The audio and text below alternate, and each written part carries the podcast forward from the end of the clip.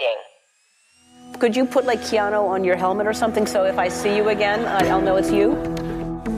People enjoy the Keanu Reeves. That's very nice. That is nice. Thank you. for mispronouncing your name. I was saying Keanu or something. It's Keanu. Is Yes, that yes. correct? I love movies. I love watching them, and I love making them. Oh my gosh. I mean, I got high. Gosh, I, I think uh, what they're about. Are we in the Matrix? Keanu Reloaded. Ja, hallo und herzlich willkommen zu Keanu Reloaded. Heute wieder mit mir, Christiane. Mit mir, Julius. Und wir haben heute gleich zwei Gäste da. Ich freue mich total, dass wir Alex und Stefan hier haben von unter anderem Sprawl Radio. Hallo. Hallo Christiane, hi Julius. Hallo. Ja, ich habe einen Podcast jetzt schon angeteasert. Äh, euer Podcast, wegen dem ihr auch heute hier seid, weil ihr seid ja, äh, ja, ihr gehört zu den absoluten Sternen des Science-Fiction-Podcasts am deutschen Podcast-Himmel. Was macht ihr denn bei Sprawl Radio? Ja, danke für, für die Einführung. Genauso sehe ich das eigentlich auch, wie du es gerade Ja. gesagt hast. Das stimmt. Ähm, wir sind ein Science-Fiction-Literatur-Podcast und wollen uns ähm, das Science-Fiction-Genre besser erschließen, weil wir da gar nicht so viel Erfahrung vorher mit hatten. Und wir sind so eine Art Buchclub eigentlich, so kann man sich das denken. Wir lesen äh, Bücher über mehrere Folgen gestreckt und dann immer nur ein Stückchen weit, dann auch nicht weiter und besprechen dann das, was wir bisher so gelesen haben, äh, fabulieren darüber, wie es denn ausgehen könnte, arbeiten Themen raus und so weiter und so fort. Ähm, sortieren tun wir das so in Staffeln, die sich äh, an verschiedenen Themen dann orientieren. Der Podcast soll aber auch nicht nur Spaß machen, man soll auch was lernen dabei. Deswegen ähm, haben wir immer Inputs mitgebracht zu verschiedenen Themen, die mit Cypher irgendwas zu tun haben. Vielleicht auch mal eine Filmbesprechung, vielleicht lesen wir mal eine Kurzgeschichte und besprechen die noch dazu. Also es ist immer eine, eine wilde, eine wilde Wundertüte der Sci-Fi-Nerd-Kram-Sachen. Und Stefan, was, äh, mit was haben wir uns denn bisher so beschäftigt oder mit was beschäftigen wir uns denn aktuell gerade? Ähm, wir sind jetzt in der dritten Staffel angekommen. Die erste Staffel hat sich vollkommen dem Cyberpunk verschrieben. Wir haben viel über William Gibsons Werk gesprochen, aber auch über andere Sachen. Matrix war auch schon Thema in unserem Podcast, äh, wenn auch nur äh, etwas kürzer. Ähm, in der zweiten Staffel ging es dann um Literatur von ähm, nicht männlichen AutorInnen. Da haben wir zum Beispiel die beiden sehr großen Klassiker Left Hand of Darkness von Ursula K. Le Guin und Report der Markt von Margaret Atwood besprochen.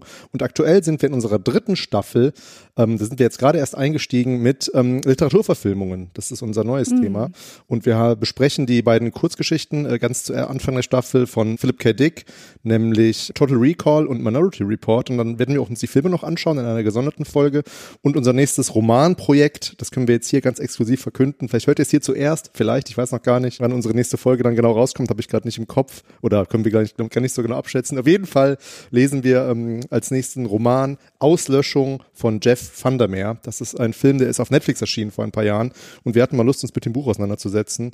Genau, das ist unser Science-Fiction-Podcast und ähm, wenn noch kurz Zeit ist, dann sage ich noch was zu meinen anderen Podcast-Projekten, ähm, denn es gibt auch ein paar Überschneidungen tatsächlich. Mein erster Podcast war praktisch theoretisch und meine Kollegin bei praktisch theoretisch, ähm, Rebecca Moltmann, mit der ich den Podcast gegründet habe, oder also mit, äh, wir haben den Podcast zusammen gegründet. Äh, mit der Podcast hast du ja auch, Christiane, ähm, seit Ja. ist es schon ein Jahr alt, euer Projekt jetzt? Wir, pff, wir sind auf jeden Fall sehr lange in der Planungsphase gewesen. Also äh, die Idee existiert seit länger als einem Jahr. Ich weiß gar nicht, wann wir die erste Folge rausgehauen haben, aber genau, da gibt es äh, inter interessante Konstellationen zwischen uns dreien. Ja, genau. Also auf jeden Fall ähm, podcasten Rebecca und ich monatlich über wissenschaftliche Themen. Ähm, Forschende stellen ihre, ähm, ihre Projekte und ihre Forschung vor. Und mein neuestes Projekt, mein Herzensprojekt, das ist mittlerweile äh, erst kürzlich ein Jahr alt geworden. Das sind natürlich alles Herzensprojekte, aber das ist der Podcast, Ja, den ich so danke, ein bisschen danke Stefan, ja. den ich so, den ich so alleine betreibe. Und das ist was ganz, irgendwie was ganz Besonderes, wenn man so einen Podcast komplett alleine, sage ich mal, hochziehen muss und irgendwie da die ganze Planung alleine übernimmt. Das ist Kino Korea. Das ist ein Filmpodcast, der sich mit südkoreanischen oder bisher vor allem südkoreanischen Produktionen beschäftigt. Ich möchte gerne auch über nordkoreanische Filme sprechen, aber ich suche immer nach GesprächspartnerInnen. Das sind nämlich wechselnde GesprächspartnerInnen und ich hätte gern da eine Expertin zu diesem Thema oder einen Experten und habe bisher noch keinen gefunden. Deswegen, ähm, genau. Aber ansonsten spreche ich gerne über koreanische Geschichte und Filme, die dazu passen. Aktuell oder demnächst wird eine Folge zu A Tale of Two Sisters rauskommen von äh, Kim Ji-un. Das haben wir, glaube ich, erstmal genug geredet. Wir wollen ja eigentlich wahrscheinlich über Keanu Reeves und äh, Matrix sprechen. Ja, lass mich noch mal ganz kurz sagen, dass ich mich sehr freue, dass ihr Auslöschung lest. Äh, ihr lest aber nur den ersten Band oder alle drei? Nee, den ersten Band. Wegen der Verfilmung. Ah ja, okay, verstehe, ja. Ja, sehr interessant. Das ist ähm, ein, ein sehr außergewöhnliches Buch, was mir nicht nur Spaß gemacht hat zu lesen. Es ist wirklich sehr strange und äh, der erste Band ist noch am zugänglichsten, der zweite ist, da muss ich mich wirklich durchquälen, aber es ist, es ist halt echt so eine Experience, ne? Und der Film ist ja auch ganz besonders und schafft es irgendwie, wie sonst kaum irgendwie andere Filme, so dieses Außerirdisch wirklich als komplett fremd darzustellen und nicht als irgendwie ja gut, das ist halt irgendwie was Humanoides und wir, es sieht halt anders aus. So, das fand ich sehr spannend. Also äh, sehr cool, dass ihr das besprecht. Freue ich mich sehr drauf. Aber du hast ja schon gesagt, Stefan, wir sind ja hier, um über Keanu Reeves und Matrix zu sprechen. Und da wäre noch meine Frage an euch, äh, die alle neuen Gäste hier bekommen. Wie steht ihr denn zu Keanu Reeves? Ist es ein Schauspieler, dessen Werk ihr euch gerne anguckt oder sagt ihr, hm, pf, hat eigentlich weniger Projekte, die mich interessieren? Alex, was sagst du dazu? Ja, ich verfolge jetzt sein Werk nicht unbedingt so sehr, aber Keanu Reeves ist schon ein Schauspieler, der mich in meiner Kindheit und frühen Jugend doch auch wirklich begleitet und ein bisschen mitgeprägt hat. Vor allem so als Kind, also so Samstagabends auf Pro7 immer so Actionfilme geguckt mit dem Papa. Mhm. Und wenn da Speed lief, dann war ich natürlich immer am Start. das ist so ein Film.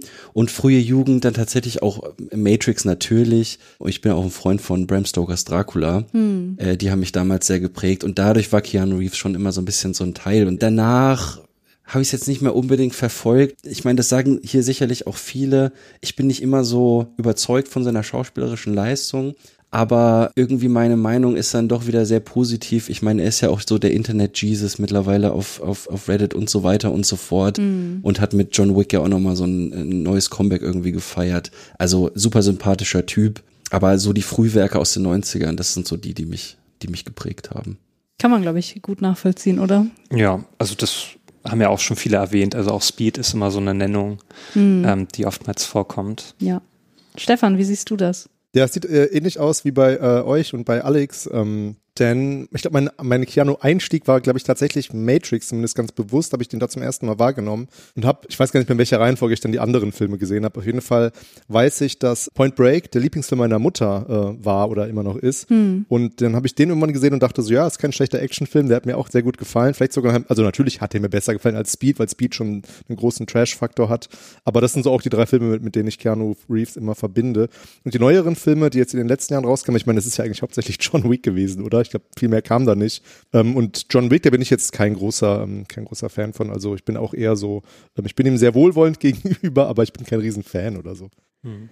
Ja gut, da muss ich hier die Fanbrille irgendwie hochhalten. Ne? Also ich äh, finde John Wick ja wirklich sehr, sehr geil. Und äh, ich würde aber sagen, äh, in seinem Övre ist Matrix schon irgendwie so der Film schlechthin, den irgendwie auch jeder kennt, der auch hm. sowohl für seine Karriere, aber auch so popkulturell einfach so einen unfassbaren Impact hatte. Und äh, darum soll es jetzt im Folgenden ein bisschen genauer gehen, denn Julius präsentiert uns jetzt die Filmfakten zu Matrix. Genau. Ähm, ja, wir haben hier Matrix, der im Englischen The Matrix heißt. ähm, das ist ein Film aus dem Jahr 1999 und er hatte äh, seinen Kinostart in den USA am 31.03.1999 dann folgte etwas später der deutsche Kinostart, nämlich am 17.06.1999. Und es handelt sich bei dem Film um einen Science-Fiction-Film. Als Regisseurin haben wir hier Lana und Lily Wachowski. Das sind US-amerikanische Regisseurinnen und Drehbuchautorinnen. Die wurden vor ihrem Coming Out als Wachowski-Brüder bezeichnet. Die sind auch, also jetzt in diesem Matrix-Film auch noch als, ähm, also wurden die als Wachowski-Brothers bezeichnet. Mhm. Ähm, zwischenzeitlich dann als Wachowski-Geschwister bezeichnet. Und als dann Lily Wachowski ähm, ihr Coming Out hatte, dann als Wachowski-Schwestern.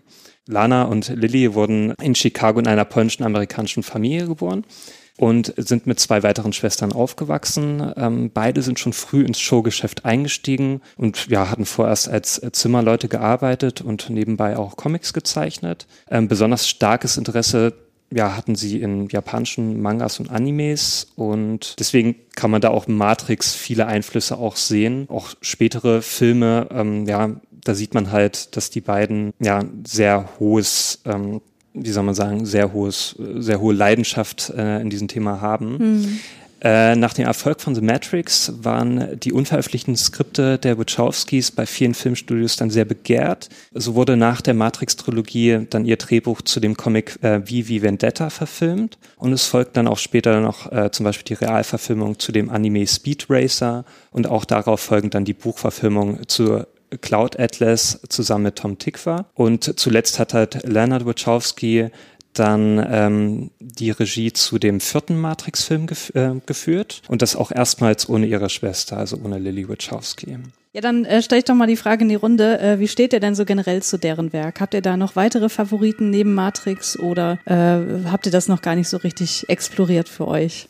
Äh, nicht so viel exploriert, aber auch aus mangelndem Interesse tatsächlich. Also ich stehe äh, deren Werken schon eher kritisch gegenüber, obwohl ich wenig gesehen habe, muss ich zugeben. Mag vielleicht auch daran liegen, dass die Folgeteile äh, der Matrix-Reihe mich auch überhaupt nicht mehr überzeugt haben. Mhm. Als dann Jupiter, Jupiter Ascending angekündigt wurde und so die ersten Rezeptionen dann dazu kamen, dachte ich halt auch, dass ist jetzt auch kein Film, der besonders gut angekommen ist und war ja so ein Versuch, nochmal im Sci-Fi-Genre ein bisschen was, was zu machen. Ähm, ich habe aber auch Cloud Atlas nicht gesehen, der soll ja ganz gut sein. Und jetzt jüngst mit Matrix 4, da war ich halt auch eher sehr enttäuscht. Also tatsächlich erkenne ich schon an, dass sie ja viel Kreativität reinbringen und ambitionierte Projekte fahren wollen in Hollywood. Das finde ich erstmal cool. Ich glaube, das hat halt oft nicht nicht so gut funktioniert oder wurde halt kritisch oder auch vom Publikum oft nicht so gut aufgenommen. Hm. Das ist bei mir eigentlich auch nicht anders. Stefan, was sagst du denn dazu? Ich habe dem nichts mehr hinzuzufügen. Ich habe, glaube ich, äh, außer die, äh, die vier Matrix-Filme von den äh, Schwestern nichts gesehen. Hm. Und interessiert mich auch nicht so sehr, muss ich leider sagen. Wobei ich habe schon Gutes gehört über die Serie Sense8. Aber wie gesagt, habe ich noch nicht gesehen, deswegen belasse ich es auch dabei. Ja, ich habe ja äh, Sense8 gesehen und ich finde die Serie wirklich total großartig. Ich äh, habe sonst nicht so viel gesehen. Bound habe ich noch gesehen, ist ein sehr, sehr geiler äh, Thriller mit zwei wirklich sehr gut geschriebenen Frauenfiguren in der Hauptrolle. Äh, kann ich nur empfehlen. Der interessiert mich auch noch tatsächlich auch, ja, mit Jennifer Genau, Tilly, ne? genau. Der ist ja. wirklich großartig. Ja. Ja, und äh, Sense8, ich, Becky, die, war Becky bei uns schon mal Gästin? Nee, kommt auf Äh, jeden Fall noch. nein, ne? Aber Becky, noch den ja, die ja viele aus der Podcast-Landschaft auch kennen, ähm, die ist ja totaler Fan der Wachowskis und ähm, sie sagt oder hat in irgendeinem Podcast gesagt, dass im Grunde so alle Motive, die die Wachowskis immer wieder durch ihr Werk so reflektieren, in Sense8 so auf die Spitze getrieben werden. Und das ist, glaube ich, das ist, glaube ich, wirklich so. Es geht halt unheimlich viel um ja, letztlich geht's um Liebe. Also es ist halt eine Liebesgeschichte, eine, kann man sagen, polyamoröse Liebesgeschichte mit Science-Fiction-Einschlag und so ein bisschen Mystery und aber auch total queer und so. Und also es ist eine großartige Serie, kann ich echt nur empfehlen. Wer das noch nicht gesehen hat, sollte das auf jeden Fall äh, mal nachholen.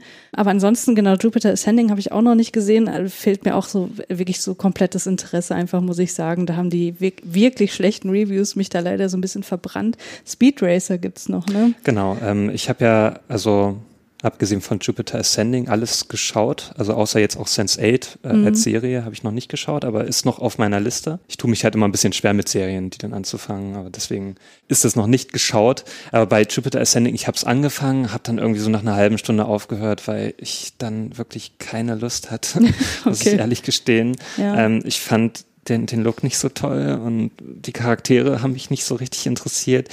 Ähm, Muss auch sagen, dass ich jetzt nicht so der größte Mila Kunis-Fan bin oder Mhm. äh, Dings, ähm, wie heißt Ja, er? mit Channing, Channing Tatum. Channing Tatum, genau. Ich, ja, hat mich jetzt auch nicht so gezogen.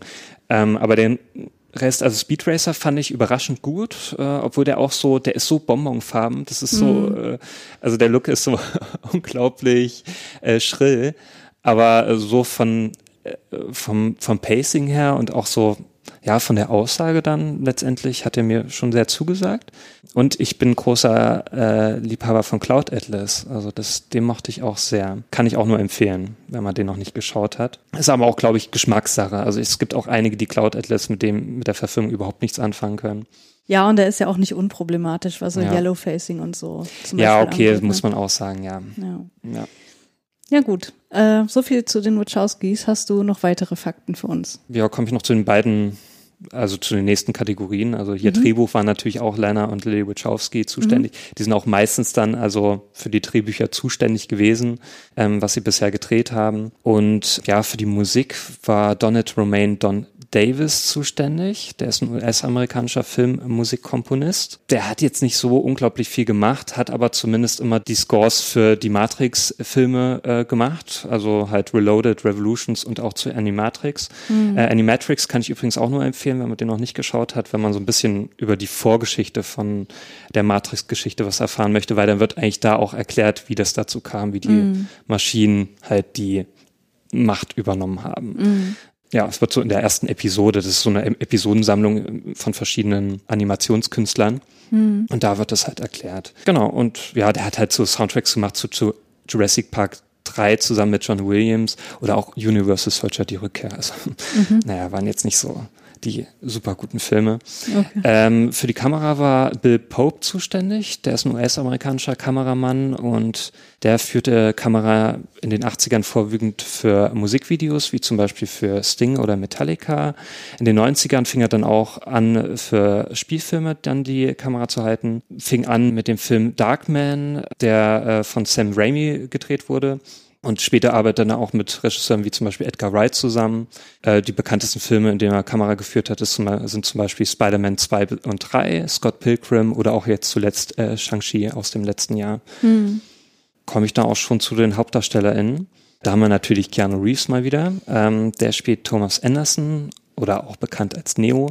Ähm, haben wir noch Lawrence Fishburne in der Hauptrolle, der spielt Morpheus. Ähm, Lawrence Fishburne ist ein US-amerikanischer Schauspieler und seine erste bekannte Rolle, also die mir zumindest so richtig bekannt ist, ist in Apocalypse Now. Da spielt er halt einen sehr jungen Soldaten und ich finde es immer witzig, also der hat halt damals aus einer Notlüge, ähm, hat er halt diese, diese Rolle bekommen, weil der eigentlich noch minderjährig war und der hat halt eigentlich gesagt, er ist schon volljährig und da hat er somit als 14-Jähriger da schon in diesem Film mitgespielt. Das wurde erst dann später bekannt. Hm. Ähm, genau, der studierte, äh, studierte dann später noch auf der Lincoln Square Academy in New York Schauspiel und änderte da auch ab da seinen Vornamen von Larry zu Lawrence und seinen großen Durchbruch hatte dann Fishburne ähm, 1991 mit seiner Hauptrolle in den Spike Lee-Film Boys in the Hood.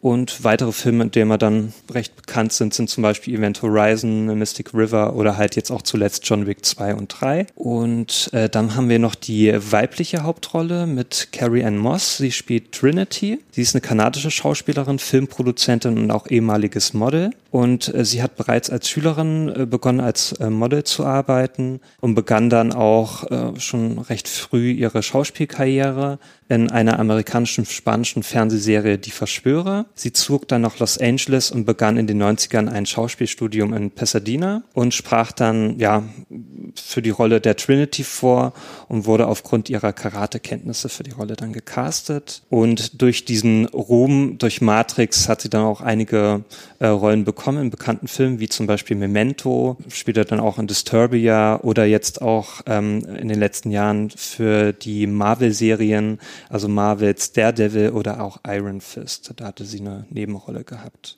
Ja, ich mag ja Trinity total und ich finde, die hat so eine, so eine gütige Ausstrahlung. Deswegen konnte ich sie in Hm. Memento so überhaupt nicht ertragen, weil Ja. sie da so böse ist. Da hatte sie schon eine andere nicht, Rolle gehabt. geht. Genau. Ja, aber ich fand sie in Disturbia ganz gut. Ich mag eh so, Disturbia ist so ein bisschen so ein kleiner Lieblingsfilm für mich. Hm. Genau, und da haben wir noch ein paar da Nebendarsteller, zum Beispiel Hugo Weaving, der spielt den Agent Smith. Der ist ein britisch-australischer Schauspieler und Synchronsprecher. Ja, und ich glaube, die meisten kennen Hugo Weaving aus der Herr der, Rille, äh, Herr der, Herr der Ringe-Trilogie. Also da spielt er ja diesen Elben Elrond. Und ähm, auch zum Beispiel Vivi Vendetta hat er mitgespielt, da hat er eine bekannte Rolle. Er ist ja auch Teil des MCUs äh, als Red Skull. Da hat er nämlich in Captain America The First Avenger mitgespielt. Und auch, ich fand ihn ganz gut in dem Film Hacksaw Ridge. Da hat er diesen alkoholkranken äh, Vater gespielt. Mhm. Und dann haben wir noch äh, Joe Pantoliano, der spielt den Cypher und der ist ein US-amerikanischer Schauspieler. Ja, seine bekanntesten Rollen, also der hat auch zum Beispiel in Bound mitgespielt, da hat er schon mit den Wachowskis zusammengearbeitet. Dann auch in Memento, ja, und äh, später auch dann noch in den, oder halt auch schon früher in dem Bad Boys äh, Film, da hat er den Captain C. Howard gespielt. Ja, das ist ja interessant, weil der spielt ja in Momento wiederum eine sehr nette Rolle. Genau, also genau ja. wie jetzt so spiegelbildlich. Ja, aber da haben die sich auch schon. Hatte aber auch eine große Rolle äh, bei den Sopranos. Ja, stimmt, das habe ich auch noch gelesen, genau, ja. Ah, okay, das habe ich nie zu Ende geguckt, muss ich zu meiner Schande gestehen. Ja, ich auch, muss ich auch gestehen. Deswegen war mir das nicht Ich mehr noch so nie bewusst. gesehen, das ist glaube ich noch schlimmer. Crazy, wo sitze ich hier, um Gottes Willen? Genau, ja. Gut, ja, komme ich noch zu ein paar äh, Trivia-Fakten. Also Lily Wachowski ähm, erklärte Anfang 2020, dass ja The Matrix eine Transallegorie sei. Äh, besonders die Filmfigur Switch, ähm, die soll den Wachowskis nach Transgeschlechtlichkeit signalisieren. Und auch jetzt durch den letzten Teil, also durch den vierten Teil, wurde die Transallegorie auch nochmal deutlich sichtbarer. Auch natürlich dadurch, dass sie dann auch schon ihr Coming Out hatten. Ähm, und die haben auch selber gesagt, damals, als die ersten Teile rauskamen, da war für sie noch nicht so die Zeit da, das auch noch so deutlicher zu machen. Ja. Ja, wer sich dafür mehr interessiert, da gibt's bei Minutenweise Matrix eine Sonderfolge. Äh, die allerletzte Folge, die erschienen ist, die kann ich auch wirklich sehr empfehlen, weil Hm. äh, diese Transallegorie geht noch viel weiter in die Tiefe, was Ja. du jetzt natürlich aus Zeitgründen hier nicht darlegen kannst, aber das wird dort eben ähm, von zwei Transfrauen auch sehr schön dargestellt. Mhm. Genau, also auch, das werden, da werden wir bestimmt auch noch mal ein bisschen näher drauf eingehen. Ähm, also bei The Matrix war natürlich deutlich, äh, wurde sich deutlich an philosophisch-theologischen Inhalten bedient, ähm, wie zum Beispiel die Erkenntnistheorie von Platons Höhlengleichnis, äh, Zen-Buddhismus, Hinduismus oder auch der Analogie der Handlung vom, äh, zum Neuen oder Alten Testament. Äh, ja, zum Beispiel haben wir ja hier Opferung, Auferstehung oder der Auserwählte zum Beispiel. Die Wachowskis haben sich zum Beispiel auch von vielen älteren Filmen oder Werken inspirieren lassen, wie zum Beispiel auch Blade Runner, Total Recall oder auch das Hongkong-Kino zum Beispiel von John Woo. Und äh, dadurch, dass sie ja große Anime-Fans und Manga-Fans sind, haben sie sich natürlich auch, also das Drehbuch, da haben sie sich stark von Ghost in the Shell zum Beispiel ähm, beeinflussen lassen man sieht ja eh, wenn man sich den Film anschaut, ich habe es ja auch heute nochmal angeschaut, man kann, glaube ich, sonst wie, also es gibt sehr viele Referenzen zu irgendwelchen anderen Werken, aber das würde jetzt den Rahmen sprengen. Genau, die äh, Dreharbeiten zum Film, die äh, fanden vom 14. März bis 1. September 1998 in Sydney sogar statt. Das war mir gar nicht so äh, bewusst, dass es dann eigentlich in Australien da größtenteils gedreht wurde. Äh, bereits vorhandene Kulissen aus dem Science-Fiction-Film Dark City von 1998 wurden hierbei sogar erneut verwendet. Deswegen, da gibt's wohl einige Szenen, die dann, also ich habe den Film Dark City nie geschaut, aber es sollen wohl wirklich ähm, Szenen geben, wo man das, wo dann einfach eins zu eins Kulissen übernommen wurden. Okay. Deswegen wäre es mal interessant, den Film eigentlich anzuschauen. Habt ihr den geschaut, Dark City? Äh, ja, Dark City, ähm, also wer sich generell so für dystopische Sci-Fi interessiert, der kommt an dem Film eigentlich nicht vorbei. Ah, ja. Aber das wusste ich tatsächlich auch nicht, ähm, dass da die Sets einfach wieder verwendet Ja, wurden. das muss ich dir mal anschauen demnächst. Das würde mich mal interessieren. Ich habe den gerade von dir ausgeliehen, Alex. Das habe ich noch nicht gesehen. Immer noch nicht. Aber ich habe auf jeden Fall Bock drauf. Jetzt gerade, jetzt auch noch mehr. Genau, was ja auch schon oftmals äh, erwähnt wurde, also ursprünglich war ja Will Smith sogar für die Rolle des Neo vorgesehen. Boah, ein ich, Glück, ich persönlich bin nicht froh, dass es nicht der Fall war. geworden ist. ja. Ähm, genau, also Smith war auch irgendwie das Konzept des Films, also das, der hat das glaube ich nicht so richtig verstanden auch und war auch deswegen nicht überzeugt und trau traute sich auch eigenen Aussagen nach die Rolle nicht so wirklich zu. Im selben Jahr nahm er auch die Rolle, also es wird immer gesagt, dass er auch dann deswegen durch White White, White West diese Rolle auch nicht angenommen hat. Das war auch so ein weiterer Grund. Man muss wohl sagen, Da hat er sich aber danach geärgert. ja, The Matrix war eindeutig Filme der jetzt, bessere äh, Film. Obwohl ich sagen muss, ich war damals nicht in The Matrix im Kino. Ich glaube, da war ich auch noch zu jung. Aber ich war in White White West im Kino. Schande über mich. Ich fand den mit zwölf auch cool. Ja. Genau, und der Film hatte ein Budget von äh, 63 Millionen Dollar und spielte weltweit knapp über 467 Millionen Dollar ein. Und ich muss sagen, so, ich hätte gedacht, der hätte mehr eingespielt, weil heutzutage ist ja immer so eine Hausmarke erst so nach ab eine Milliarde Dollar oder so. Weil damals, also als ich, ähm, ne, als er rauskam, das war für mich so ein unglaublicher Hype. Ich habe hab, hab das Gefühl gehabt, jeder hat den geschaut. So. Da kommt mir so 467 Millionen Dollar, kommt mir irgendwie so wenig vor heutzutage. Ja, aber, abges- Aber also ja wenn, man, wenn man das in Relation setzt zu den Kosten, ist das ja trotzdem ein Mega-Erfolg. ja, natürlich, Gewesen. klar. Also auch 63 Millionen Dollar wäre zum Beispiel heutzutage so ein Mid-Budget-Film. das wäre jetzt ja. nicht mehr so, so das Ding. Aber trotzdem finde ich das irgendwie so in heutigen Maßstab ähm, gemessen, finde ich das recht wenig, was der dann so eingespielt hat. Aber man muss ja auch mal bedenken, so inflationsbereinigt und so weiter, wäre das natürlich, glaube ich, heutzutage dann viel mehr. Nochmal. Genau, der Film hat auch zahlreiche Preise ähm, erhalten. Also ich gehe jetzt nur hier, also der hat zum Beispiel BAFTA oder halt irgendwelche anderen hier MTV Movie Awards äh, gewonnen. Aber er hat sogar auch vier Oscars gewonnen, nämlich in den Kategorien bester Schnitt, bester Tonschnitt, bester Ton und beste visuelle Effekte. Aber das ist auch irgendwie verständlich bei dem Film, weil der ja auch technisch schon ziemlich revolutionär war. Also besonders beste visuelle Effekte hätte mich gewundert, wenn er das nicht gewonnen hätte. Ja. Ja, abschließend noch, also ich habe ja auch schon gesagt, er hätte auch zahlreiche andere, also er hat sich ja von zahlreichen anderen Werken inspirieren lassen und beeinflussen lassen. Er hat aber auch dann im Nachhinein noch viele andere Werke beeinflusst und auch viele Werke haben den Film dann danach zitiert oder auch parodiert. Zum Beispiel bekanntestes Beispiel ist Scary Movie, wo dann auch so eine Szene ist, wo dann diese Szene mit Trinity zum Beispiel äh, parodiert wird. Oder auch Schreck hat es parodiert. Oder es gibt zum Beispiel Videospiele, Conker's Bad Fur Day hat es auch parodiert. Ähm, und zum Beispiel auch in, in den Videospielen, also zum Beispiel Max Payne, ich glaube, ohne Matrix hätten die nicht diese Bullet Time noch mit eingebaut, Mhm. weil damals, als Max Payne angekündigt wurde, dachte ich mir so, das ist doch, das ist doch Matrix. Das ist, Okay. äh, hat zumindest sehr stark daran erinnert. Ja, und natürlich auch Simpsons und Futurama und so weiter haben sich Mhm. daran, ähm, haben diesen Film zitiert. Und ich glaube, äh, man könnte die Liste noch sehr lang weiterführen. Ja, auf jeden. Ja, aber das wäre es jetzt erstmal von meiner Seite. Ja, was habt ihr noch äh, im Hut, was Trivia und Produktion und so weiter angeht? Ja, ich kann ein bisschen ergänzen, ähm, wenn ich darf. Ähm, ich hatte Mhm. schon äh, in unserem kleinen Vorgespräch gesagt, dass ich ein Buch gelesen habe zur Vorbereitung nochmal. Das heißt äh, Best Movie Year Ever von Brian Raftery und man kann sich schon denken, um welches Jahr es geht, um das Jahr 1999. Und das Argument in dem Buch ist eigentlich so ein bisschen scherzhaft, so ein bisschen locker flockig geschrieben, äh, dass in dem Jahr halt die besten Filme aller Zeiten rauskamen. Hm. Und ähm, natürlich kamen in diesem Jahr sehr viele gute Filme raus. Also ähm, ich gucke mal kurz ins Inhaltsverzeichnis. Also klar, allen voran. Also am Anfang steht natürlich Blair Witch Project. Das ist für die Horrorfilmfans natürlich ein wichtiger Film. Lola Rent kam in dem Jahr raus. Ähm, The Matrix, Fight Club, The Sixth Sense.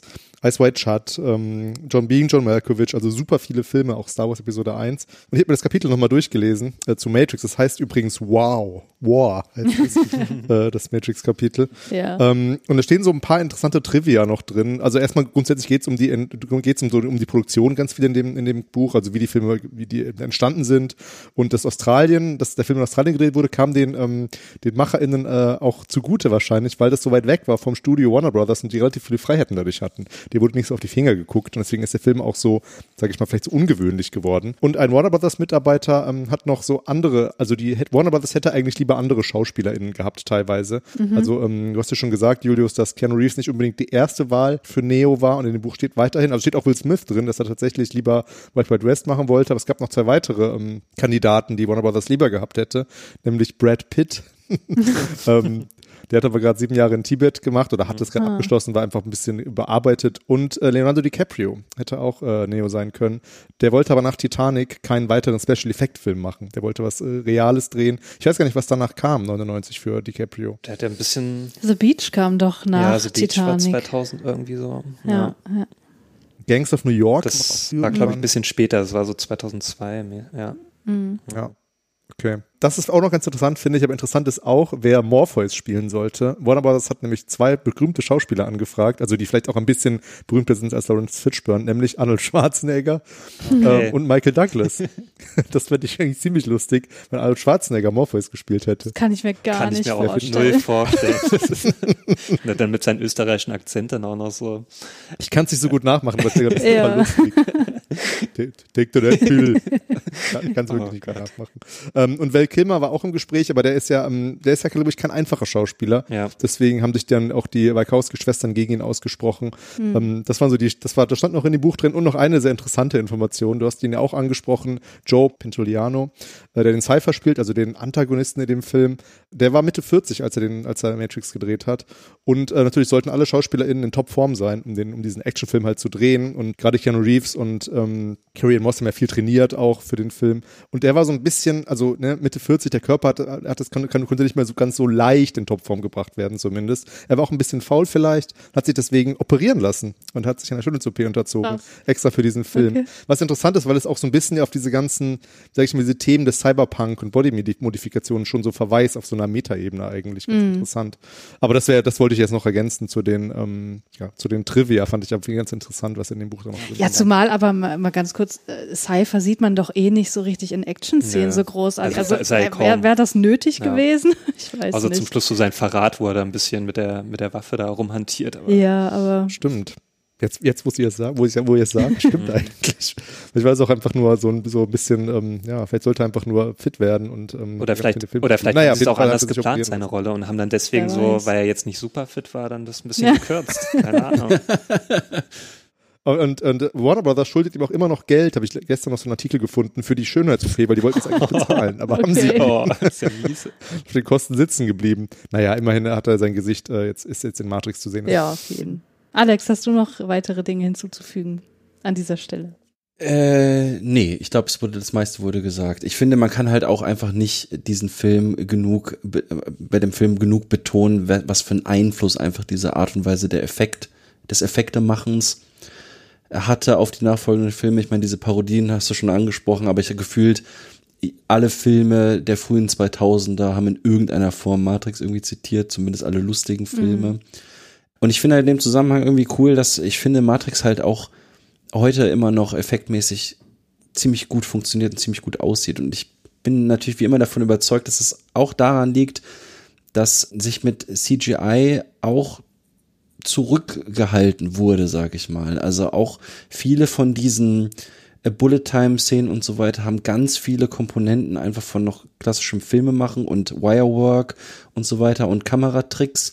Und in diesen Szenen ist überraschend wenig CGI. Also klar, wenn die Maschinen jetzt irgendwie da rumfliegen, dass diesen natürlich animiert. Ähm, aber ansonsten ganz viel mit Miniaturen gearbeitet, mit Kameratricks und so weiter und einfach das Maximale irgendwie rausgeholt was so visuelle Action irgendwie leisten kann, ohne sich zu sehr auf technische Hilfsmittel zu verlassen, äh, in dem Sinne jetzt den Computer. Also, und das macht den Film halt dann auch nochmal zeitlos, was jetzt diesen Action-Aspekt angeht. Das finde ich, funktioniert immer noch. Auf jeden Fall. Also bin ich auch immer noch beeindruckt, äh, wie der aussieht. Also ich habe den ja jetzt heute nochmal geschaut und der ist einfach, also viel zeitloser als dann diese Fortsetzung. Ne? Da gehen wir ja da auch noch, also die Fortsetzung besprechen wir ja dann auch nochmal ähm, in späteren Folgen. Aber also da muss ich wirklich sagen, der, der lässt sich immer noch gut anschauen. Ich habe den auch auf Blu-ray geschaut und der sieht immer noch top aus vom Bild. Ja, ja, auch das, was an CGI drinsteckt, das ist auch, glaube ich, deswegen so gut anzusehen, weil da ganz viele Szenen so total dunkel einfach sind. Also gerade wenn diese Maschinen da durch diese Schächte fliegen und so, da, da, da siehst du halt jetzt auch nicht so wahnsinnig viel. Und da kann man wahrscheinlich auch ein bisschen äh, Dinge vielleicht so ein bisschen kaschieren, die vielleicht dann doch nicht so perfekt sind. Aber äh, das Endergebnis sieht halt einfach geil aus. So. Ja. ja.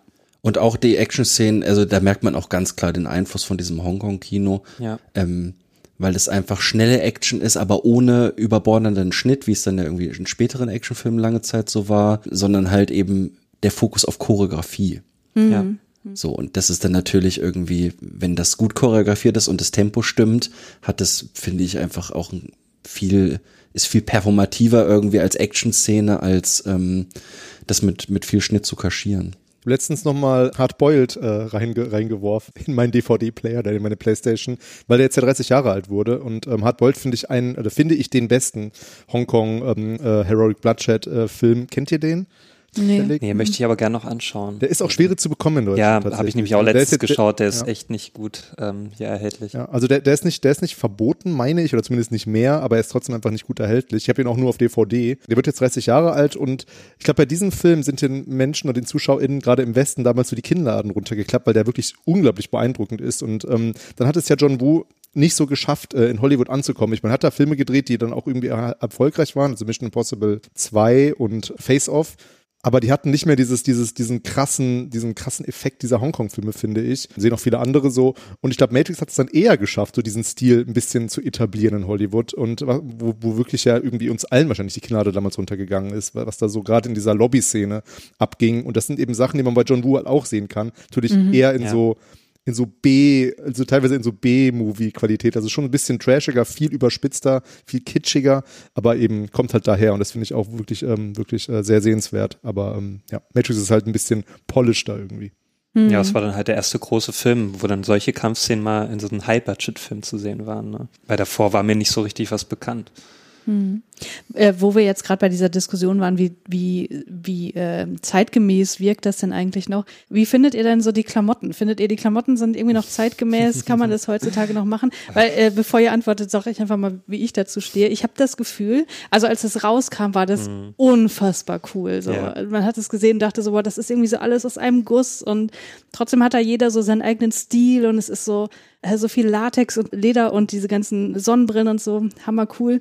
Und dann hatte ich das Gefühl, so in den 2000er Jahren war das dann irgendwie, dass man dachte so, boah, weiß ich nicht, äh, kann ich nicht so viel mit anfangen, also dass man das dann irgendwie nicht mehr so geil fand. Und jetzt finde ich aber, könnte man das wieder tragen. Ja, könnte sicherlich wieder zum Revival, also so ein Revival kommt dann sicherlich wieder. Ja. Also ich habe das Gefühl, dass ich, ich habe das heute auch nochmal geguckt und dachte so, boah, ja, das sieht schon alles ziemlich geil aus. Also ich fand jetzt nicht, also genau, ich habe da auch so mir über die Klamotten, also ich habe da auch so Gedanken dazu gehabt und dachte mir so, Ja, irgendwie wirkt es jetzt nicht so wie manch andere Filme aus den 90ern, wo man sich dann wirklich so denkt, so, boah, wie sieht das denn bitte schön aus? Mhm. Ne? Wie zum Beispiel, ich finde da, auch wenn ich dir jetzt vielleicht ein bisschen wehtue, ähm, hier bei Johnny Mnemonic, Mhm. da sieht das schon ein bisschen mehr so nach 90er aus, wo man Ja, wirklich ja, sich ja. denkt, so, okay, das sieht echt trashig aus. Mhm. Aber Matrix beweist da wirklich immer noch einen guten Stil, so, wo Mhm. man sich wirklich denkt, das passt alles richtig gut zusammen. Ja, auch die Anzüge von den Agents und so, da denkst du jetzt nicht so, oh Gott, haben die Schulterpolster und so, so voll 90s. Es sieht alles noch gut aus. Ja. Ja.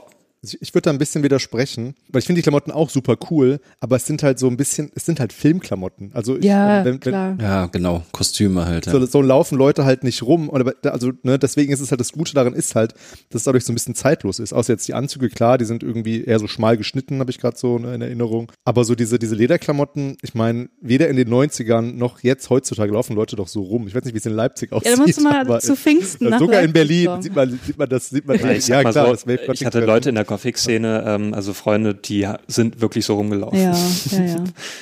Okay, ja, das, das, das stimmt natürlich. Aber die sind, die, klar, die sind vorher auch schon so rumgelaufen äh, und die laufen jetzt auch noch so rum. Klar, das ist dann eher so, so szenenspezifisch.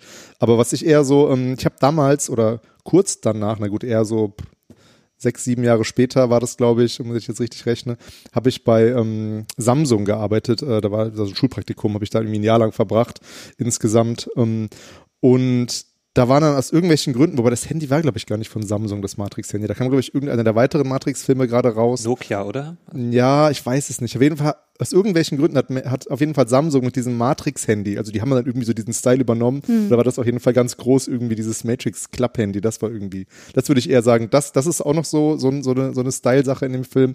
Aber die sind ja vollkommen überholt, diese Handys. Also heute hat ja keiner mehr so ein Ding. Aber damals war es halt der Shit, die wollten alle so ein Ding haben. Ich Also fand das schon ganz cool in dem haben. Film, wie er das Handy so aufgeklappt hat, so wie das runterging. Also Mhm.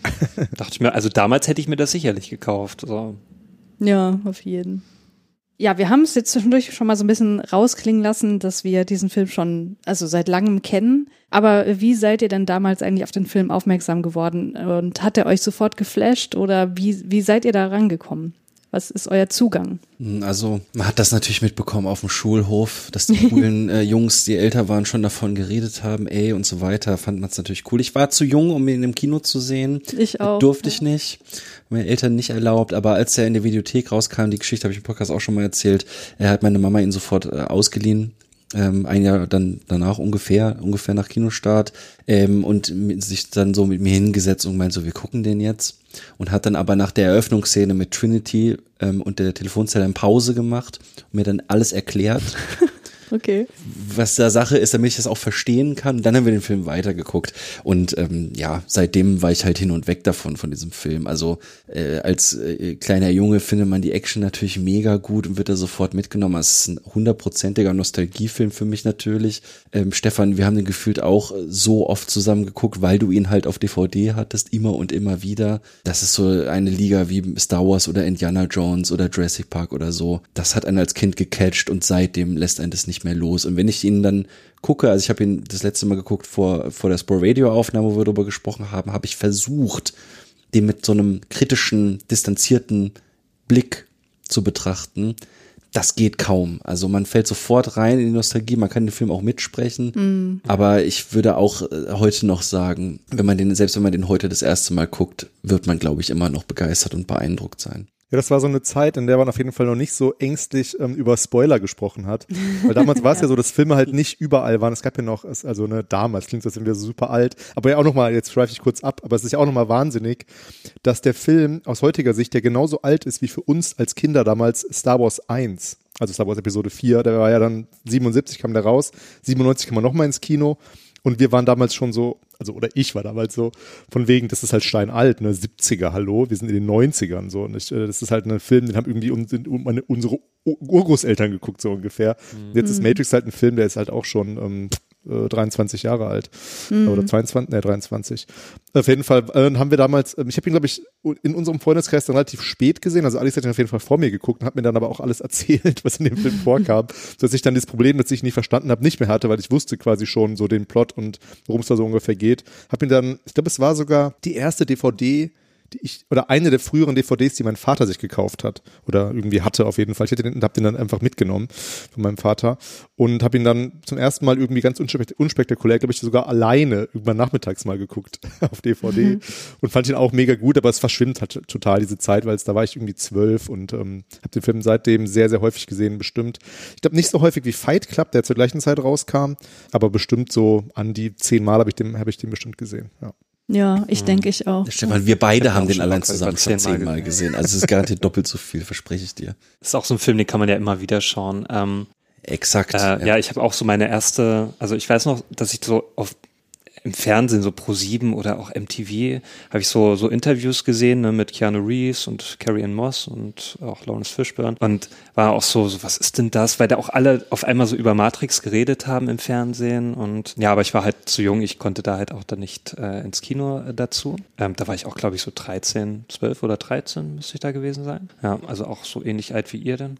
Ja, und dann habe ich das erst äh, zwei Jahre später habe ich den dann geschaut, das weiß ich noch. Das war sogar auf ähm, im Urlaub auf so einer auf so einer Freizeit in Norwegen sogar. Also ich habe den tatsächlich in Norwegen geschaut das erste Mal. Da kann ich mich noch dran erinnern. Und ich fand den mega gut damals. Ich habe zwar, ich habe so das Gefühl gehabt, weil ich ja auch noch so jung war, dachte ich mir so, ich habe bestimmt jetzt wenig verstanden oder so, weil damals fand ich solche Filme noch so, boah, die sind bestimmt so richtig kompliziert und das wirkt alles so hoch für mich. Und, aber ich weiß noch, dass ich den auf jeden Fall richtig gut fand, auch so vom Stil her.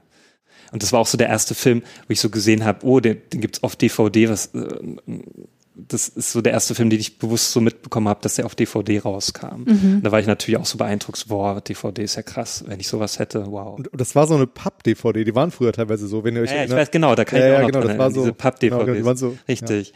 Und ich weiß noch, dass so ein Junge mit seinem Vater da diese DVD gekauft hat, äh, hat als ich so im Elektroladen war. Und ich dachte mir so, boah, die müssen ja Geld haben. Ey. Wow, krass. ich sitze hier zu Hause mit meinen Laserdisc und die ja, haben schon DVD. VHS, naja, damals ja, genau. war ich halt wirklich so, das war zu Hause das Problem, dass meine Mutter so das sehr kontrolliert hat, was ich so gucken durfte. Ja, und bis der mal im Fernsehen lief oder bis ich den mal wirklich gucken konnte, ja, wie gesagt, da sind zwei Jahre vergangen und, und ich wollte ihn halt unbedingt schauen. Und ich habe mir so, wie man das auch so macht so als junger Mensch, man malt sich so Bilder aus und man denkt sich so, das muss der krasseste Film sein auf der Welt. Mhm. ja.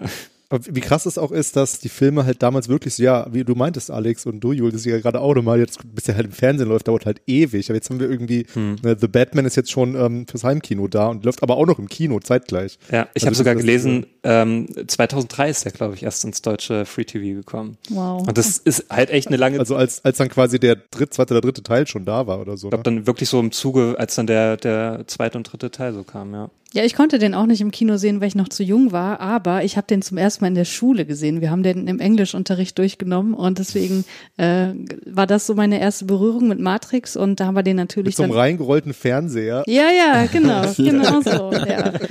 Insofern war der Film für mich schon immer mit so einer ähm, mit so einer, wie soll ich sagen, elaborierten Filmrezeption verbunden, weil wir das natürlich alles äh, analysiert haben mhm. und so weiter. Und ich muss sagen, ich glaube, das war so einer der ersten Filme, die jetzt nicht irgendwie mein Vater mir gezeigt hat, weil er dachte, das sei ein Meisterwerk, mit dem ich mich dann wirklich äh, mal auseinandergesetzt habe. Also ich glaube, der war auch so generell für meine Filmrezeption insgesamt total wichtig. Mhm. Einfach als Beispiel, ja, auch moderne Filme können irgendwie diesen Klassiker-Status erreichen, weil vorher musste ich mir halt so Sachen angucken wie Ben Hur und Clockwork Orange und so, äh, was da manchmal ein bisschen schwierig war, auch altersmäßig nicht besonders angemessen, aber davon war ich echt so mega geflasht einfach aufgrund mhm. dieser, diese, dieses Ideenreichtums, der da so drin steckte und man immer wieder so neue Aspekte irgendwie besprechen konnte und dann sah das auch alles noch so geil aus und ich muss sagen, und wahrscheinlich bin ich da jetzt ein bisschen alleine hier auf weiter Flur, ich mochte ja Matrix 4 ziemlich gern und Matrix 4, also mit dem Wissen, was dort passiert, konnte ich den hier jetzt auch noch mal mehr wertschätzen. Also das ist sozusagen mhm. das, worum es,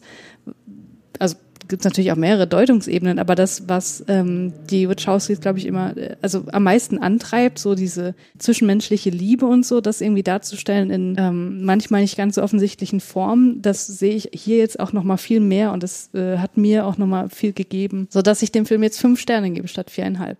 Das hast vorher nur viereinhalb gegeben. Ja. Ja, sorry. Nee, ich bin da bei dir. Ich gebe dem Film auch viereinhalb. Was? Aus den Gründen eigentlich, die ja. du gerade gesagt hast, nur halt umgekehrt. Das ist das, was ich immer noch kritisieren würde, glaube ich. Mm, mm. Ja. ja. Ja, spannend. ja, dann würde ich mal sagen, ähm, also ich hatte ja in, im Vorgespräch und euch so äh, auch vorher schon gesagt, so dieser Film, da gibt's halt so unfassbar viele Podcasts dazu, deswegen macht das irgendwie nicht so richtig Sinn, hier jetzt die Szenen zu analysieren. Das wurde alles schon gesagt, deswegen wollen wir jetzt Ich so ein glaube, bisschen. jeder kennt auch die Geschichte oder Ja, worum ja, es ja. da geht. Deswegen wollen wir hier so ein bisschen offener an, an äh, das Thema Matrix rangehen. Und ich habe so ein paar Fragen vorbereitet, die müssen wir jetzt nicht strikt durchgehen, aber vielleicht findet ihr ja manche Aspekte ganz interessant. Und ich finde ja bei Sprawl Radio eure Frage interessant, die ihr euch stellt, so wenn ihr mit einem Buch durch seid, nämlich wie sollte denn eine Verfilmung besetzt werden, äh, jetzt mh, von Büchern äh, die es es jetzt noch nicht als Film gibt. Und äh, ja gut, Matrix gibt's ja jetzt nun mal als Film schon. Aber äh, was meint ihr denn, wer sollte denn, wenn es jetzt ein Remake geben sollte, jetzt, also ich glaube, wir sind uns alle einig, das sollte es nicht geben. Aber äh, wen hättet ihr denn gern in den Rollen gesehen mal? Alternativ. Ähm, ich habe mir da natürlich lange Gedanken zu gemacht im Vorfeld. Hm. Ich wünsche mir also natürlich kein Remake, um Gottes Ja. Willen, braucht man gar nicht. Aber ich würde gerne in einem Paralleluniversum mal leben, in dem Matrix Ende der 80er oder Anfang der 90er von Paul Verhoeven gedreht wurde. Mhm. Und hätte ich nämlich gerne Tom Cruise als Neo, Arnold Schwarzenegger als Agent Smith. Okay, spannend. Ja, und was hatte ich da noch? Weiß ich gar nicht mehr. Ja, vor allem die. Aber so in diesem Style hätte ich das, glaube ich, ganz gerne. Warum? Weil das dreckiger ist oder was, was würde dich an Verhöfen reizen? Ja, weil das so diese, diese Late 80s, Early 90s Sci-Fi-Ästhetik, die finde ich auch furchtbar nostalgisch und das passt richtig gut zu diesem Matrix-Gefühl zusammen. Und da hätte man noch mehr Miniaturen, und da hätte man noch mehr Rauch irgendwie, der überall aufsteigt und so äh, in diese Richtung. Ich glaube, dann wäre der noch ein bisschen unschuldiger und noch ein bisschen mehr so ein Kinderklassiker auch. Verstehe, ja. Das wäre mal eine interessante andere Interpretation, würde ich gerne sehen. Stefan. Ja, ich meine, es gibt ja ein, ähm, ein Remake von Matrix, nämlich den neuen Matrix. Das ist ja quasi so eine ähnliche Story. ähm, Ja. Und da hat man schon gesehen, irgendwie, dass das alles nicht so richtig klappt, wenn man, weil Matrix 1 kommt aus diesen, aus diesen ikonischen Strumpfhosen, wollte ich irgendwie gerade sagen. Das gibt's natürlich nicht, aber aus diesen, äh, aus seinen, aus seinen Klam aus ikonischen Klamotten halt nicht raus. Also der Film ist halt super ikonisch, gerade und ich glaube, man kann den halt nicht verändern. Und deswegen ist mir dazu einfach nichts eingefallen. Also ich kann dazu nichts sagen, Mhm. weil die, diese Zahnlücke von Morpheus und wie, wie halt ähm, wie Keanu Reeves sich da halt so präsentiert und diese, diese Moves, die er dann drauf hat. Und das ist einfach, das, ist, das funktioniert einfach so gut. Und es ist einfach auch, wie du, wie du meintest, Alex, so krass in uns einge, eingebrannt. Also ne, man kann den Film nicht ähm, irgendwie äh, äh, ohne diese, ohne dieses, ohne diese ganze, ja, ohne, ohne, ohne diese Geschichte, die man mit dem Film selber erlebt hat, betrachten. Also ohne diese, ähm, wie hast du es ausgedrückt? Ich finde gerade das Wort nicht mehr, was du gesagt hast. Also den, den Film so kritisch, kritisch irgendwie betrachten. Das funktioniert, allein schon das funktioniert nicht. Mm, ja. Und deswegen ist mir dazu die, zu alternativen SchauspielerInnen nichts eingefallen. Ich habe ja auch ein paar genannt am Anfang, aber die wünsche ich mir halt nicht. Also Will Smith äh, Ja. natürlich nicht nur wegen, wegen dem, was zuletzt passiert ist, ganz furchtbarer Typ irgendwie. Also ich finde den auch keinen guten Schauspieler. Ähm, Keanu Reeves natürlich auch nicht, weil Keanu Reeves hat halt irgendwie das gewisse Etwas natürlich. Und ja, so diese, diese anderen, diese anderen Posterboys wie jetzt Brad Pitt oder so, die will ich auch nicht in der Rolle sehen. Ähm, deswegen. Es hätte auch, ich, ich glaube, also auch da, zur damaligen Zeit Will Smith, weil der war ja damals so bekannt für flotte Sprüche und naja, so für lustige Filme eher. Ich, das, das hätte überhaupt nicht, also für mich damals gepasst. Ja, also besser, dass er da wirklich bei Wild Wild West mitgespielt hat. Aber ich, ich muss auch sagen, also als ich den heute jetzt nochmal geschaut habe, muss ich habe ich mir auch so gedacht, also der ist eigentlich schon perfekt gecastet. Ne? Also ich habe mir jetzt nicht so gedacht, oh, ich hätte mir jetzt da gerne einen anderen gewünscht. Zum Beispiel, ich finde halt Lawrence Fishburne als, als Morpheus ist, ist finde ich, total perfekt, wie er auch so agiert und dass er auch so weise wirkt oder halt auch so, so prophetisch und, und auch Keanu Reeves, so dieser, dieser Typ, der da so reingeschmissen wird in so eine Welt, ne, wovon er erstmal keine Ahnung hat. Und der kann das ja immer sehr gut, dass er dann erstmal so, so groß guckt und erstmal so unschuldig wirkt und, Ja. ähm, und dann später halt so der harte Typ wird äh, und, und auch Carrie Ann Moss halt so diese kühle erstmal, ne, äh, diese kühle Frau, die halt alles kann, so super athletisch ist. Ähm, ja, äh, da habe ich mir jetzt nicht gedacht, nö, also die hätte ich jetzt gerne, da hätte ich gerne jetzt andere gesehen. Ich weiß nicht. Ja. Vielleicht hätte ich, Würde mich mal interessieren, wie so, keine Ahnung, so ein Daniel Day-Lewis oder so da drin gewesen wäre, so als Okay. Agent Smith oder so.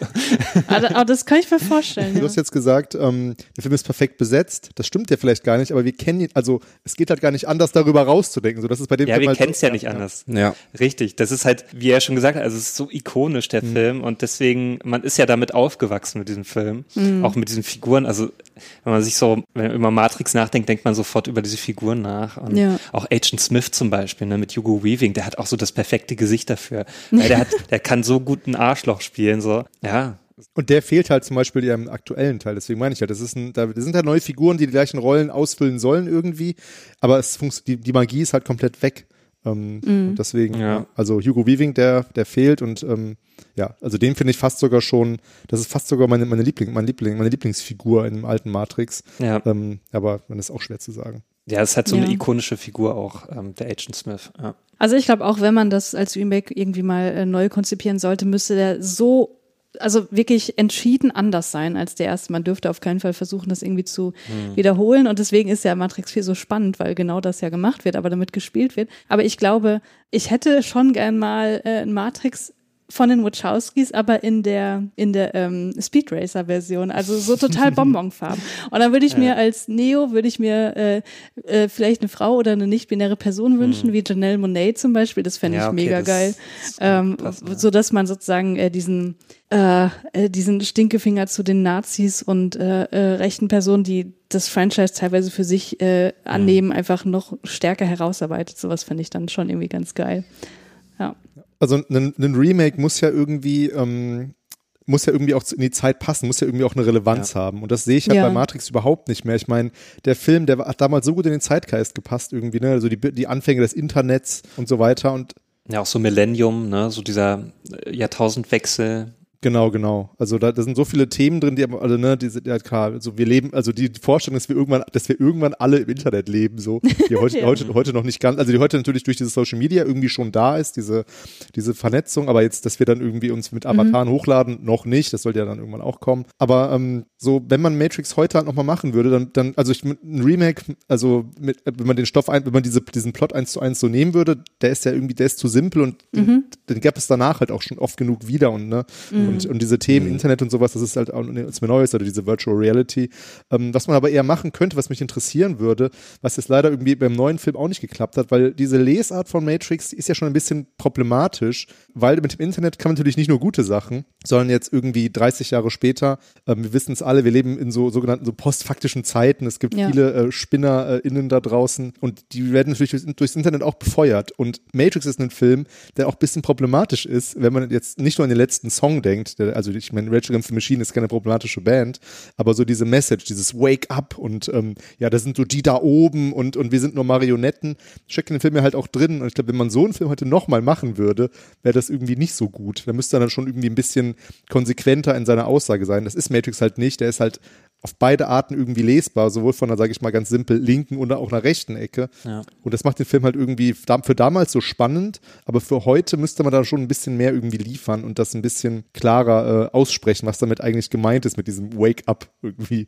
Ähm, Ja, das ist ganz interessant, weil Matrix hat ja schon eine ganz eindeutige Schwarz-Weiß-Struktur auch. Ne? Also Morpheus sagt ja auch irgendwann zu Neo, so jeder, der nicht für uns ist, der ist gegen uns. Ne? Und äh, das wird tatsächlich, finde ich auch, äh, und das würde ich, ja gut, das war wahrscheinlich so der Aspekt, der, der mir am Ende gefehlt hat für die fünf Sterne, wo ich jetzt auch wieder drüber nachdenke, wo ich eigentlich nicht drüber nachdenken wollte. Stichwort, man will diesen Film ja auch irgendwie weiterhin mögen. Aber ähm, das wird halt nicht so richtig kritisch hinterfragt, was das eigentlich bedeutet, also was, was hinter diesen Worten steckt. Und klar, dieser Aspekt mit, man kann das Internet auch kritisch sehen und muss das wahrscheinlich auch, aber andererseits hat es halt auch so unglaublich viel Potenzial, die Leute miteinander zu verbinden. Ne? Und jetzt mal ganz ähm, sozusagen äh, runtergebrochen, die Leute in den Tanks, die sind ja auch irgendwie alle trotzdem miteinander verbunden. Ähm, also das ist nur so ein Gedanke, der mir jetzt gerade kam, aber diese Ambi äh, Ambiguität des Internets und so, da könnte man, glaube ich, noch mehr mitmachen, da würde ich dir zustimmen. Aber das sind ja auch so klassische Cyberpunk-Themen. Ne? Würdet ihr sagen, Matrix ist Cyberpunk, ihr als Cyberpunk-Experten? Nein. Warum nicht?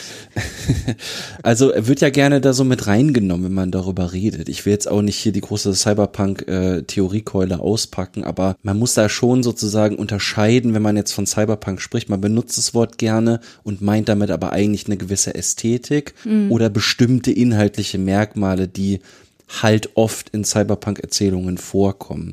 Also Ästhetik jetzt, ne, 80s Retro, Neon, und inhaltliche Tropes natürlich irgendwie äh, eine Welt, die kontrolliert ist von Konzernen, Körper und geistige Modifikationen, ähm, Rauschmittelmissbrauch und Gebrauch, dann natürlich der virtuelle Raum der Cyberspace als virtuelle Realität und so weiter. Und natürlich hat Matrix davon gewisse Sachen einfach übernommen als Tropes. Also klar, die Matrix ist eine virtuelle Realität, es passt gut zu Cyberpunk-Erzählungen. Äh, natürlich äh, schwimmen da auch Mächte im Hintergrund, die eigentlich die Realität irgendwie beherrschen und so weiter. Sind jetzt bei Matrix nicht Konzerne, sondern sind halt die Maschinen irgendwie. Das schon, aber ich würde sagen, Matrix ist in erster Linie eine Dystopie. Also eine, ein, ein Zukunftsentwurf, der halt einfach schlecht ist aus menschlicher Sicht. Ähm, die Versklavung als Batterie. Und was man beim Cyberpunk eigentlich als Merkmal immer hat, und es liegt ein bisschen im Ursprung als literarische Bewegung, weil das ist der Cyberpunk ja gewesen in den 80ern. Also Autoren, unter anderem William Gibson, noch ein paar andere, haben sich ja zusammengetan und gemeint, wir machen jetzt mal hier irgendwie Sci-Fi-Geschichten, die sind nicht so wie, wie früher mit Raumschiffen und so weiter und das alte konservative Zeug, sondern wir bereiten das jetzt irgendwie mal frisch auf, machen irgendwie was Punkiges Neues sozusagen und machen das in der Form, dass wir literarisch uns was trauen und dass wir inhaltlich irgendwie gucken, dass wir unsere Welt, in der wir leben, dass wir die so ein bisschen reflektieren und auch kritisieren und das aber in die Zukunft verfrachten. Und darauf will ich jetzt hinaus, der Kernaspekt eigentlich von Cyberpunk-Erzählungen ist, dass die Welt, die einem dort präsentiert wird, für die Figuren erstmal ideologisch gar nicht bewertet wird, sondern dass gesagt wird, das ist jetzt die Realität, so leben Menschen jetzt. Also im Neuromancer, dem klassischen Cyberpunk-Buch, ähm, ist es eine Welt, die von Konzernen ähm, beherrscht wird? Und ist es eine Welt, in der der Cyberpunk, der Cyberspace ein virtueller Raum ist, wo Hacker irgendwie ihr Unwesen treiben, aber es hat eine gewisse wertfreie Selbstverständlichkeit in dem Sinne, das ist jetzt halt die Welt. Und das Kritische, das Subversive liegt eigentlich darin, dass man mit diesen zukünftigen Erzählungen eigentlich Dinge, die problematisch sind in seiner Gegenwart, nämlich dann damals in den 80ern, dass man die eigentlich thematisiert. Und auch man, kritisiert dann auch, ne? Also, und auch kritisiert, klar, das, das dann schon. Aber wo ich halt sagen würde, Matrix erfüllt das halt gar nicht, ist eben genau diese ganz klare Aufteilung gut und böse, schwarz und weiß, Menschen sind versklavt, Maschinen beherrschen die Welt. Es ist ganz klar ein dystopischer Zustand. Da ist gar kein Interpretationsfreiraum für, hm, ist es vielleicht, also ist es vielleicht jetzt einfach, wie die Welt funktioniert. Was, was wir im Cyberpunk auch noch immer drin haben, also in vielen, vielen Erzählungen, was ich auch äh, super spannend finde, sind eben so diese wirtschaftlichen Aspekte, also die Aspekte von Ausbeutung, die ja in den 80ern oder die auch generell in der Welt angelegt sind, aber die in Cyberpunk eigentlich immer durchaus eine Rolle spielen, so auch Klassenfragen zum Beispiel. Und das fehlt in Matrix ja komplett. Also da geht es eigentlich nicht so sehr um Wirtschaft oder um Fragen von Ausbeutung. Natürlich, okay, natürlich beuten die Maschinen die Menschen als Batterien aus, ist schon sehr offensichtlich irgendwie eine Form von Ausbeutung. Aber so dieses, diese ganzen, sage ich mal, ökonomischen Zusammenhänge fehlen dann doch ein bisschen. Ich meine, würden auch irgendwie nicht gut passen. Deswegen eher so eine, so eine Dystopie, die ja darauf nicht so viel Wert legt, auf diesen, diesen Aspekt. Und ich würde eher auch sagen, dass Matrix zwar diese Cyberpunk-Elemente hat, aber auch ein bisschen, also auch irgendwie auch steampunkig ist, oder? Also ich meine, so das, was, das man mal alles sieht, das, das ist zwar alles so ein bisschen blinkend Neon, aber irgendwie gerade in der Nebukadnezar sieht es schon ziemlich steampunkig aus. Also so, so alles ein bisschen auf alt gemacht und so Schiffe an sich, die da rumfliegen, keine Raumschiffe. Es werden ja, werden ja, so sind so Hovercrafts oder so, ne? Mhm, genau, ja. Und ähm, genau, also deswegen würde ich eher noch sagen, es, Ja. es ist genauso, es ist genauso Cyberpunk wie Steampunk ist. Also nämlich, es ist, es ist so ein bisschen beeinflusst, Eigentlich gar nicht so richtig. Aber es ist ja auch gar nicht schlimm. Ich meine, das macht jetzt Matrix natürlich nicht schlechter, dass es halt kein Cyberpunk ist. Also. Ja. Ich würde das auch nicht unbedingt steampunkig nennen. Also ich würde das tatsächlich eher klassisch dystopisch nennen. Das ist ja, so eine so eine Ästhetik, die wir schon aus Blade Runner kennen, die wir aus Alien kennen. Also dieses sehr dreckige, sehr düstere. Ja, das finde ich ganz interessant, was du jetzt ähm, ausdrücken wolltest mit, ist Matrix vielleicht auch Steampunk? Also ich würde auch zustimmen, Steampunk ist es eigentlich nicht, dafür sind die Referenzen einfach die an, also die falschen, um das Steampunk nennen zu können. Aber dennoch dachte ich heute auch, als ich es nochmal gesehen habe, dass hier teilweise auch Technologien mit diesem, mit diesem ultramodernen Gedanken von wir laden uns alle hoch in eine Matrix und agieren dann in diesem virtuellen Raum, aber mit so klassischen Technologien verbunden werden, wie so ein schnurgebundenen Telefon mit einer Wählscheibe und so. Mhm. Und das finde ich wiederum, das finde ich auch stilistisch irgendwie total spannend, ähm, weil das dadurch vielleicht auch irgendwie so zugänglich wird für, für total viele unterschiedliche Menschen in verschiedenen Altersklassen. Also okay, gut, Wählscheibe ist, ist ja, heute stimmt, jetzt stimmt, kein ja. Thema mehr so, aber ich glaube, ihr wisst so, was ich meine. Ja, das meine ich auch. Also ich finde halt Steampunk, klar, da habe ich jetzt dieses komplette, dieses viktorianische England so ein bisschen aus, das kommt natürlich gar nicht vor, ja. aber so dieses, dieses, was man im Cyberpunk jetzt auch nicht so antrifft, klassischerweise sind, sind das immer so Mega-Cities halt, die sind halt modern irgendwie. Ne? Mhm. 80er-Ästhetik dann, wie man sich halt moderne vorstellt damals, also vor 30 Jahren. Aber im Steampunk ist halt dieses, ist halt dieses so, diese, Misch, diese weirde Mischung aus moderne und alten Sachen, die du jetzt gerade erwähnt hast. Und auch diese, diese Megastadt der, diese Megastadt der Maschinen und so, die sieht ja nicht aus wie eine Stadt, die sieht aus wie so ein Gebilde aus so, aus so, keine Ahnung, aus, ähm, aus so Zahnrädern oder so. Also es ist, ja. es ist alles so sehr mech, es ist alles sehr mechanisch und mechanisch ist ja irgendwie dann nicht so, nicht so sehr ähm, ja, Hightech irgendwie, das meine ich damit. Mhm. Mhm. Ähm, ja, ich würde das halt auch klassisch dystopisch mhm. nennen. Also gerade auch dieser Bruch, dieser Technologiebruch, den wir da haben, der dient ja auch in erster Linie, würde ich sagen, bei Matrix, um dieses gut-böse Schema auch einfach nochmal ganz klar aufzumachen. Also in der Matrix selbst ist es halt eine schöne Welt sozusagen, die funktioniert, das Steak ist lecker und saftig und dem gegenüber steht ja, aber wenn du aufwachst, wenn du sozusagen dieser Lüge, die, die, wenn du diese Lüge konfrontierst, dann musst du in Kauf nehmen, dass du ab sofort im Dreck lebst, in der Höhle, weil die Welt ist schon zerstört worden. Aber das ist notwendig, mhm. weil dieser virtuelle Raum ist eben, ist eine Lüge. Mhm. Das ist ganz schön, dass du das Steak ansprichst, weil dazu wollte ich euch auch was fragen. Also die klassische Matrix-Frage wäre natürlich rote oder blaue Pille, aber ich finde das irgendwie da kann man bestimmt drüber diskutieren, aber ich finde die Frage einfach nicht wirklich spannend. Ich finde die Frage, würdet ihr das Steak haben wollen oder die Proteinpampe viel spannender. Insofern. Sex Crispies. Ja, wollte ich auch. Genau. Sex Crispies. Insofern, als das, äh, also genau dieser Konflikt, diese Entscheidung, die Cypher da trifft, ähm, wenn du weißt, wie die Realität aussieht, würdest du dann zurückgehen wollen? Das finde ich äh, viel, viel spannender als hm. Frage. Mhm. Äh, wie steht ihr dazu? Julius, was meinst du? Ja, ich fand das auch so die spannendste Frage mit dem Film eigentlich. Also ich glaube, mir, mir wird es vielleicht ähnlich gehen wie Cypher, ich konnte mich eigentlich gut in diese Figur hineinversetzen, weil es ist halt nicht gerade sehr hoffnungsvoll in dieser realen Welt und die müssen halt auf vieles verzichten. Das musst du halt in der Matrix nicht. Also da kannst du halt der sein, der du gerne sein möchtest und er, er bekommt ja sogar dann als Gegenleistung für seinen Verrat, also hat er ja die Aussicht, auch dann jemand zu werden in dieser Matrix mhm. Ne, und alles zu bekommen, was er sich so wünscht und natürlich dann auch das Gedächtnis ausgelöscht wird für ihn und dass er auch nicht weiß, wie das dann wirklich aussieht. Mhm. Und er sagt ja auch, Unwissen ist ein Segen. Das denkt man sich ja manchmal auch so. Vielleicht wäre es besser gewesen, wenn ich es nicht gewusst hätte. Ne? Und das denke ich mir halt auch so, ja, es ist ja wirklich nicht schön, aber natürlich veränderst du dadurch nichts. Ne? Also wenn, wenn ich genau die Entscheidung treffen würde wie Cypher, ich würde nichts daran ändern. Also mhm. ich würde sogar die Maschinen dadurch noch unterstützen. Und deswegen, es ist schwierig zu sagen. Also die Frage ist, ähm, ist zugespitzt in, ähm, habe ich auch bei Wikipedia, da steht irgendwie auch eine Referenz zu Philip K. Dick, der sich auf dem Kongress mal geäußert hat. Mhm. Aber sie ist eben zugespitzt in der Geschichte Total Recall. Da geht es ja um die Frage, ne? Also ich, ich möchte auf den Mars fliegen, aber ich kann es mir nicht leisten. Möchte ich mir die Erinnerung, also möchte ich diese künstliche Erinnerung haben an den Mars? Und das ist genau die gleiche Frage mhm. eigentlich, weil dafür müsste man sich fragen ja. halt, ja ähm, würde ich, würde ich das machen wollen. Ich würde dann ja auch denken, es ist real, aber ähm, ich würde vielleicht immer ein Stück weit doch, irgendwas würde in meinem Gehirn bleiben, was wüsste, dass es nicht real ist.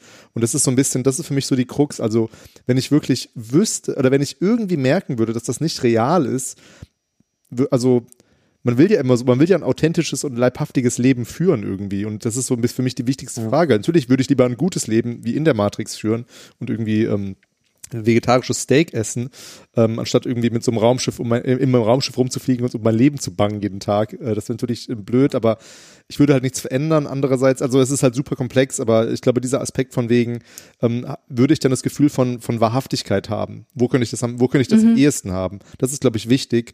Und dann würde ich mich eventuell für die Matrix entscheiden. Das ist natürlich, ist natürlich die feige Variante. Ja. Wobei man natürlich auch in der Matrix, wenn die so funktioniert wie unsere Welt jetzt hier, auch etwas verändern kann. So, also würde ja auch gehen. Mhm. Jetzt, äh, wir steigen ja auch jetzt in total existenzialistische Fragen ab, weil du sprichst von Wahrhaftigkeit, was macht sozusagen die virtuelle Realität weniger wahrhaftig als deine sinnlich wahrgenommene Realität. Dann kann man sich ja auch direkt drüber streiten, was ist überhaupt Realität und was ist nur ein Abbild der Realität. Keine Ahnung. Äh, deswegen nehme ich natürlich auch das Steak. Weil das ja eine spannende Frage ist, auch die finde ich tatsächlich in der Matrix auch zu wenig thematisiert wird, nämlich, okay, wir haben ja eine Technologie jetzt erreicht, die eine Welt erschaffen lassen kann, wo Bewusstsein, menschliches Bewusstsein, der Geist, die Seele, Fragezeichen, halt ein Leben führen kann. Mhm. Ähm, das führt ja auch sozusagen eventuell in die Zukunft. Also es ist ja auch heute in, in Futurologie durchaus ein Thema. Also Stefan, du hast ja schon das Mind-Uploading angesprochen. Das ist jetzt nicht einfach nur reine Sci-Fi. Da gibt es schon Leute, die das ernsthaft überlegen als Variante menschlicher Zukunft. Und das ist ja natürlich eine super spannende Frage. Also müssen wir vielleicht überhaupt irgendwann mal den Begriff der Wahrhaftigkeit komplett in Frage stellen, uns darauf einlassen. Vielleicht ist es die Zukunft der Menschheit. Hm. Aber so jetzt auf Matrix bezogen fände ich es halt auch interessant zu gucken. Im Matrix-Universum würde ich mich, glaube ich, auch nicht dafür entscheiden, aufzuwachen und versuchen, die echte Welt zu verändern. Viel spannender finde ich die Frage, was wäre denn, wenn man die Möglichkeit hätte, die Matrix zu verändern? sozusagen und mhm. in der Matrix ein besseres Leben für Menschen zu erreichen. So durch Podcasten zum Beispiel. Zum Beispiel. Aber es ist ja in der Matrix auch nicht so. also die Matrix suggeriert uns ja, das ist einfach unsere Welt mit denselben Problemen irgendwie. Da ist man dann irgendwie Angestellter in dieser Firma irgendwie und das ist eigentlich nicht cool. Und gar nicht sinnstiftend. Ja, weil die Menschen halt, ähm, weil die Menschen halt eine, eine Utopie nicht ertragen können. Das ist ja auch ein wichtiger oder ein Punkt, der manchmal untergeht in solchen Besprechungen von Matrix, mhm. dass ja Agent Smith diese Rede hält gegenüber Morpheus ja. und dann sagt, ja, wir haben es versucht mit einer perfekten Welt, aber ihr Menschen konntet es nicht nehmen. Ihr seid einfach wie ein Virus. Das ist eine super eindrucksvolle Rede und das ist ein, auch ein anderer krasser Gedanke, der, wie gesagt, manchmal ein bisschen zu kurz kommt vielleicht, so dass die Menschen irgendwie die schöne Welt nicht ertragen können. Mhm. Und ähm, ja, das, das finde ich äh, einen super reizvollen Gedanken. Also warum ich die Frage gestellt habe, ähm, ist, weil ich habe mich natürlich auch äh, über die Jahre hinweg immer wieder gefragt, so ja, rote oder blaue Pille, was würdest du machen und mhm. ähm, was würdest du machen, wenn du in der Situation von Cypher wärst und so. Und ich glaube, ähm, was ich da für mich rausziehe, ist, was ich total wichtig fände, wenn wir jetzt davon ausgehen, dass das so irgendwie äh, unsere Realität wäre, dass die Menschen die Wahl bekommen. Also nicht die Wahl, möchte ich die Wahrheit kennenlernen, sondern sie müssen die Wahrheit kennenlernen, aber es sollte ihnen die Wahl trotzdem bleiben, dass sie in die Matrix zurückgehen können. Also dieses Stichwort Selbstbestimmung, das ist ja eins meiner Lieblingsthemen. Da hatten wir auch bei äh, Mikrohabitat, Stefan, als wir darüber gesprochen hatten, in deinem Kino-Korea-Podcast war das ja auch so ein zentrales Thema. Und äh, das, das finde ich, äh, also das, äh, da habe ich halt einfach so die Brille auf dieses Thema, das begegnet mir überall und deswegen sehe ich das jetzt auch äh, in diesem Film so ganz stark. Und äh, Cypher, dem wird einfach diese, diese Möglichkeit, überhaupt eine mündige äh, Entscheidung zu treffen, was will ich überhaupt erstmal gegeben. Und das, äh, ähm, das finde ich äh, dann durchaus auch äh, ja kritisierenswert an der an der Welt der Leute in, in Zion, was ja auch so so am Rande irgendwie auch drin steckt, ne? aber was dann auch nicht so richtig exploriert wird, weil die werden ja dann nun mal in diese Welt entlassen und müssen dann irgendwie das Beste draus machen und können sich dann der Rebellion anschließen. Oder können sie, haben sie überhaupt eine Wahl, sich der Rebellion anzuschließen? Oder was, was mhm. passiert mit denen, wenn die da gar keinen Bock drauf hätten? So. Ja, zu dem Punkt ganz kurz, weil das finde ich nämlich auch wichtig. Der Charakter Morpheus bringt das ja auch total gut rüber, weil der steht ja auch nicht für Selbstbestimmung. Mhm. Also Morpheus Motivation und wie er andere beeinflusst, zielt ja auch immer darauf ab, ist es das Schicksal, ist es die Prophezeiung, genau. ist es die Wahrheit, the truth und es ist deine Bestimmung. So, da ist ja auch gar kein Raum mehr für, für eine eigene Entscheidung. Ja, genau, genau. Und äh, da finde ich dann tatsächlich, äh, kann man Matrix durchaus kritisch sehen, auch wenn das manchmal schwer fällt. Ja. Aber äh, Stefan, du hast gerade noch ein paar äh, weitere interessante Gedanken angesprochen, die ich auch total faszinierend finde, weil ich habe euch ja auch gefragt, naja, was sind so für euch die spannendsten philosophischen Gedanken, die da so drinstecken, weil das ist halt so ein Blumenstrauß und jeder kann sich da irgendwie was rausziehen, was er besonders interessant findet. Und das, was du gesagt hattest, das ist halt das, was für mich am interessantesten ist. Genau diese Rede von Agent Smith, als er gesagt hat, ja, wir hatten eine perfekte Matrix und die Menschen wollten das nicht, die haben das irgendwie abgelehnt. Ähm, wo ich finde, dass man da dass er da nicht so richtig ins Detail geht und das nicht so richtig begründet, warum die Menschen das ablehnen. Er sagt halt, dann die Menschen sind halt so, äh, wo ja dieser Gedanke drin steckt, dass also Leben ist Leiden, was ja auch so ein Grundgedanke des Buddhismus ist. Äh, das finde ich aber, in, also das finde ich persönlich auch wieder einen sehr spannenden Gedanken, dass man ja ohne das Leid generell jetzt auch keine besondere Empfindung für das Positive hätte. Wenn es immer, immer positiv wäre, dann hätte das Positiv auch keinen Wert mehr so richtig. Und also äh, ich musste so an, an äh, praktische Beispiele denken, wie ja, wie, wie geil schmeckt so eine richtig kalte Cola, wenn du so mega durstig bist, äh, versus du hast halt den ganzen Tag Cola zur Verfügung. Und ähm, das finde ich generell einen total spannenden Gedanken und da, da kann man halt auch noch so, so weiterspinnen wo ich mich gefragt habe, okay, wie sah denn bitte diese erste Matrix aus? Weil du kannst natürlich irgendwie so von außen dieses perfekte Paradies schaffen, aber die wird ja trotzdem von unperfekten Menschen bewohnt und die, die sich ja auch Leid zufügen können. Wie, was, was ist da, also haben die das nicht gemacht oder wurde das gleich unterbunden? Oder wenn Leute wirklich so alle auch eine perfekte Kindheit hatten, entsteht dann gar kein Leid mehr, weil sie alle super glücklich sind und gar nicht wissen, wie sie anderen Leuten Böses antun können. Also diese ganzen Gedanken finde ich total spannend und es ist halt leider nur so am Rande, aber gut, das ist wahrscheinlich auch nicht das Hauptthema dieses Films, aber das fand ich mega spannend. weil es halt irgendwie so eine so eine typische Bösewicht-Rede ist. Ja, Ende, ne? genau. Also weil weil eben weil eben Agent Smith halt irgendwie das reine Böse personifiziert in diesem Film zumindest. Das löst sich in den anderen Teilen ja auch so ein bisschen auf, meine ich. Ich meine, die sind die verschwimmen bei mir total diese zwei und drei. Aber im ersten Teil ist auf jeden Fall Agent Smith der klare Antagonist und deswegen ist das alles so ein bisschen Palaver, aber eigentlich ist es total relevant und es wäre auch super interessant in dem Moment, wenn man wenn man ihn so ein bisschen, wenn man seine Motivation so ein bisschen besser verstehen könnte. Aber es wird irgendwie gar nicht so aufgebaut. Also er ist quasi einfach nur der bisschen so ein Wirrkopf, so ein wirrer Spinner, der irgendwie Morpheus foltert und deswegen geht dieser Gedanke leider ein bisschen unter. Weil, und das Spannende daran ist ja, dass es da eben auf, auf diese ganzen ex, äh, essentiellen Fragen in dem Film gar keine Lösungen gibt. Ja, so, also ja, ne, man kann jetzt klar. nicht sagen, ja, ich würde lieber draußen leben oder drin. Und ähm, warum leiden Menschen? Das ist ja eine, in voll vielen Religionen auch eine so wichtige Frage einfach. Ähm, ja, also super spannend und wir werden es in diesem Podcast auch nicht lösen können.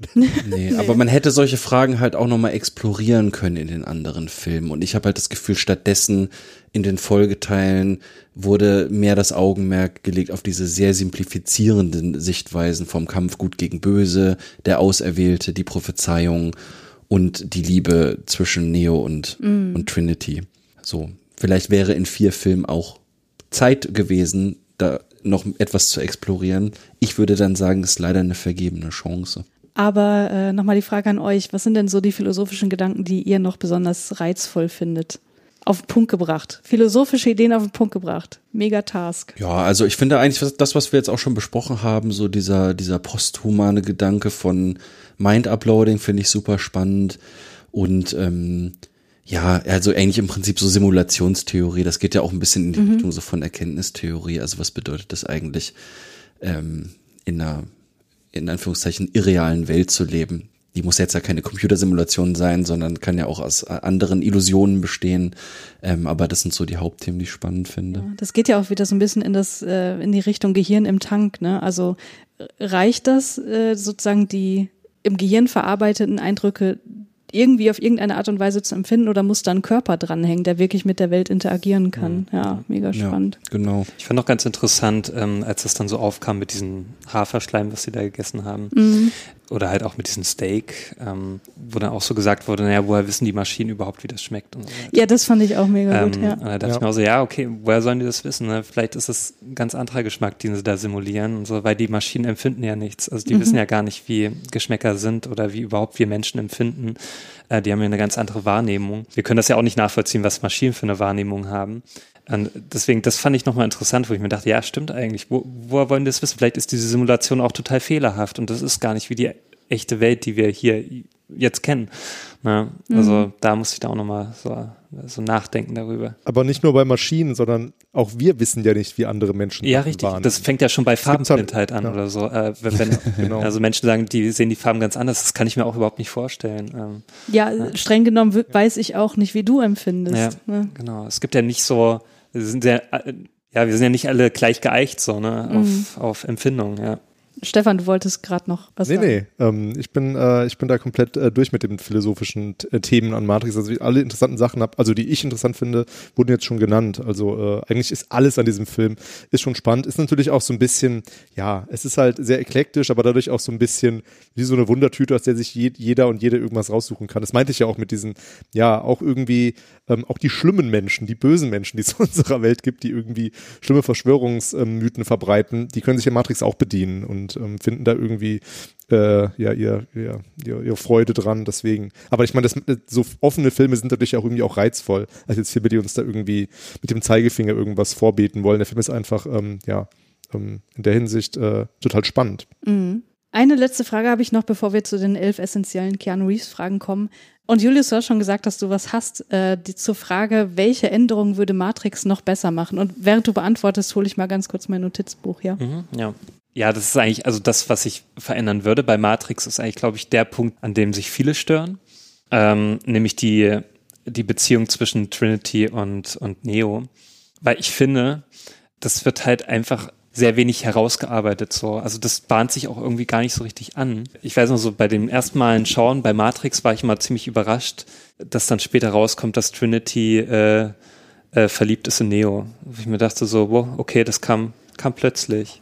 Also da habe ich keine Chemie so richtig ähm, empfunden zwischen den beiden im Vorfeld. Ich weiß, was du meinst. Das wird auch im Internet kritisiert, aber da bin ich wahrscheinlich wieder äh, sehr durch meine Liebe zu Matrix getrieben, wo ich denke, mhm. ja gut, Matrix ist auch einfach ein Märchen. Und warum verliebt ja. sich der Prinz in die Prinzessin? Das wird nie gesagt. Ja, aber ich so. hätte mir gerne noch so ein bisschen mehr so im Vorfeld da, ne, dass sie irgendwie, dass da so eine Chemie spürbar ist. Mhm. Aber das habe ich überhaupt nicht so das Gefühl gehabt. Ich dachte mir dann irgendwann so später, oh, oh was? Okay. ja. Gut. Ähm, wenn sie meinen, aber das ist dann eher so in den nachfolgenden Teilen und besonders auch in dem vierten, da fand ich es ja dann besonders herausgearbeitet. Da mhm. hat es dann auch für mich ähm, so mehr gepasst, so die Chemie zwischen den beiden. Mhm. Aber so in dem ersten kommt mir das überhaupt, also da, da hätte ich mir das mehr gewünscht. Und das war ja auch die Frage, also was hätte ich mir besser gewünscht? Also das hätte ich mir einfach mehr herausgearbeitet mhm. gewünscht. Mhm. Wie sieht's bei euch aus? Ja, ich habe mir genau das gleiche notiert. Ich finde, das ist kritikwürdig auf jeden Fall. Ich sehe schon auch, klar, es ist eine simple Geschichte, es ist ein Märchen vom Auserwählten. Da gibt's, da muss es einen Prinz und eine Prinzessin geben. Ähm, das kann ich schon schlucken, aber du hast ja wirklich gefragt, was würde den Film besser machen? Und ich bin mhm. fest davon überzeugt, ähm, der Film wäre noch besser, wenn es keine Liebesbeziehung zwischen Neo und Trinity gibt. Es könnte ja zum Beispiel mal eine Freundschaft geben, die über mehrere Filme aufgebaut wird, zwischen einer männlichen und einer weiblichen Hauptdarstellerin. Das wäre vielleicht auch mal was Schönes, wo man vielleicht mehr draus ziehen kann als aus einer doch sehr by the books äh, Liebesgeschichte. Ja.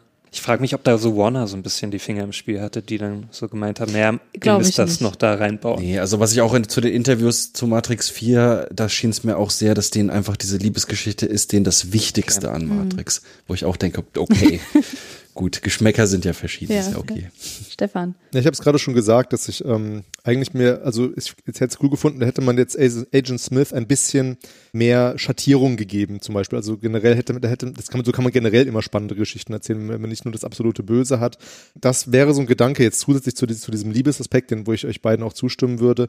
Ansonsten, ich meine, Matrix ist halt komplett voll, vollgefrachtet mit diesen ganzen Ideen. Man hätte, man hätte, man hätte sicherlich auch einen guten Film machen können, der ein bisschen, sage ich mal, stringenter und irgendwie, ähm, äh, also trotzdem irgendwie auch komplex, aber trotzdem, aber nicht so ganz viele absurde äh, von Erlösertheorien dann noch reingepackt hätte. Andererseits wäre es dann auch nicht mehr Matrix. Also Matrix ja. ist, ähm, äh, das ist jetzt so eine Art noch so noch so noch so, ein, so, eine, so eine Art jetzt ungefragtes Fazit. Aber ich meine, Matrix äh, ist halt ist halt schwierig zu verbessern, weil auf, auf Matrix ähm, Matrix ist eigentlich so meiner Meinung nach so, so ein Prototyp für so ein Action-Blockbuster, der halt smart sein kann. Das hatten die John, John Woo-Filme ja, zum Beispiel ja, genau. nicht, mhm. weil John Woo, diese John Woo-Filme, ähm, da ist die Action super gut, aber so, der Film, die Filme sind halt nicht smart. Also da steckt jetzt gar keine Philosophie oder so drin. Vielleicht außer, dass irgendwie Männerfreundschaften die tollsten Freundschaften sind oder sowas. Also so Bromances, aber das ist ja irgendwie auch ein bisschen alt. Und ich glaube, es gibt, es gäbe solche Filme wie Tenet nicht, wenn es ähm, Matrix nicht gegeben hätte. Weil Tenet ist natürlich auch eine ähnlich komplexer ähm, Blockbuster, kann man auf die gut oder schlecht finden, aber solche Art von Film wird es nicht geben ohne Matrix. Und vielleicht hat Matrix da den Weg für geebnet. Wir wissen nicht, was sonst passiert wäre. Und ähm, das finde ich auf jeden Fall ganz toll und deswegen den Film einfach so lassen. Also ich glaube, da würde, kann man nicht viel dran, dran, sollte man nicht viel dran ändern, außer vielleicht diesen Liebesaspekt. Ja, da stimme ich euch natürlich überhaupt nicht zu. Ich finde den Liebesaspekt super, der muss da drin sein, äh, wird dann eher in die Richtung von Julius gehen. Ja, das hätte man noch irgendwie ein bisschen, also man hätte dem ich bin ein bisschen hin und her gerissen. Sollte man da irgendwie eine konkrete Begründung liefern, warum sich da wer in jemanden verliebt, weil darum geht's ja letztlich nicht. Es geht ja auch um diese Vorherbestimmung und so weiter. Und das ist ja auch irgendwie so ein sehr romantischer Gedanke, dass da einfach zwei Leute ohne einander nicht können. Und es ist nun mal Schicksal und bla so. Also ich würde tatsächlich sagen, so dieses Schwarz-Weiß-Denken, das hätte durchaus mehr in Frage gestellt werden können. Das wäre mein Änderungswunsch. Wie man das jetzt konkret macht, das, äh, da bin ich keine Drehbuchschreiberin, das sollen sich andere überlegen. äh, ja, und damit kommen wir dann auch äh, zu unserer Schlussrunde. Aber erst noch mal ganz kurz die Frage, äh, wie viele Sterne gebt ihr den Matrix? Äh, ich habe schon gesagt äh, fünf, Alex sagt viereinhalb. Was meinst du, Julius? Ja, ich mach's auch schnell. Fünf, also Ja. ja. Und Stefan? Gibt dem Film ähm, fünf. Äh, ich ich habe den äh, mit meiner Freundin nochmal geguckt äh, vor einem Jahr oder so. Wollte ihm 4,5 geben. Meinte sie aber, hä, it's the fucking Matrix. So, ah, okay, du hast recht. Ja. Ja, deswegen äh, fünf. Ja, geil, da sind wir uns so einig wie noch nie in diesem Podcast. Und dann haben wir jetzt noch als allerletzten Tagesordnungspunkt die elf essentiellen Keanu Reeves Fragen. Ist Keanu Reeves die Nummer eins in den Credits? Ich weiß gar nicht, ob da so Credits, also am Anfangs-Credits gab's nicht, also so, wo dann die Mhm. Namen eingeblendet wurden. Am Ende waren nur Wachowski Brothers damals noch Mhm. und halt dann so die mitgewirkt, also die halt die Crew halt, ne, aber nicht, so. nicht der Cast. Also der Cast, glaube ich, wurde dann noch ganz am Schluss so. Ich, da habe ich dann nicht mehr geschaut. Deswegen. Ich glaube, man kann aber, Aber trotzdem davon schon. ausgehen, dass Ja. das der Fall ist. So, jetzt eine Frage. Sagt Keanu Reeves Wow oder Guns, Lots of Guns? Beides sogar. Ja, korrekt. Endlich mal. Kommt er mit der Polizei in Kontakt? Naja, die Agents sind ja quasi so die Polizei in diesem Universum. Ja, doch, es gibt auch Marke. Polizei, meine ich. Ähm, Oder und- ja, und stimmt. Ja, damit. Ja, aber ich meine, klar, also, ja, ja, so doch. eine Art oder? SWAT-Team Ja, es oder gibt aber- so, auf jeden Fall. Ja, das SWAT-Team, ja. Tötet er jemanden? Ja, Diverse. Die diverse. Weiß, ich, weiß man nicht, wer, wer davon vielleicht Das überlebt. stimmt, ja. Wird er denn getötet? ja, allerdings. Und durch Trinity wieder zum Leben erweckt. Ja. Findet er die große Liebe in diesem Film? Das haben wir auf jeden Ja, Fall also- geklärt. Hat er Sex? Äh, nee, erst im zweiten Ja. Teil. Im zweiten. Blickt er nachdenklich in die Ferne? Ich, ja. Ja, am, Ende von Matrix 4 gucken die auch in Sonnenuntergang. nee, der fliegt. Ähm, also jetzt nur Matrix 1 machen wir ja jetzt erstmal nur. Aber Ja. da. Ich weiß nicht, ob der ich glaube, so, so, richtig ein- so einen Moment nachdenklich- gibt's gar nicht so richtig. Also nicht in die Ferne, da gibt's ja nicht richtig Ferne, also zumindest in der echten Welt Er gibt's guckt sich keine. auf jeden Fall in dem, in dem, er guckt sich in dem Club um, auf jeden Fall. Ja, Stimmt. Ey, der guckt in die Ferne, wenn er am Hochhaus steht, guckt er nach unten. Das ist ziemlich Das ist fern. korrekt, der Boden. ja. sein Wow-Moment, so. Ja. Ob er da nachdenklich ist, ich weiß nicht. Genau. Nutzt er asiatische Kampftechniken? Ja. Aber so, sowas. sowas von, ja. Welche Frisur trägt Keanu Reeves? Zwei. Also, Zwei Frisuren? Ja. Stimmt, der hat einmal eine Ja, Glatze. Kurzhaarschnitt und, und Glatze. Ja, klar. Welche mögt ihr lieber? Kurzhaarschnitt. Ja. Was ist der beste und der schlechteste Moment von Keanu Reeves in diesem Hm. Film?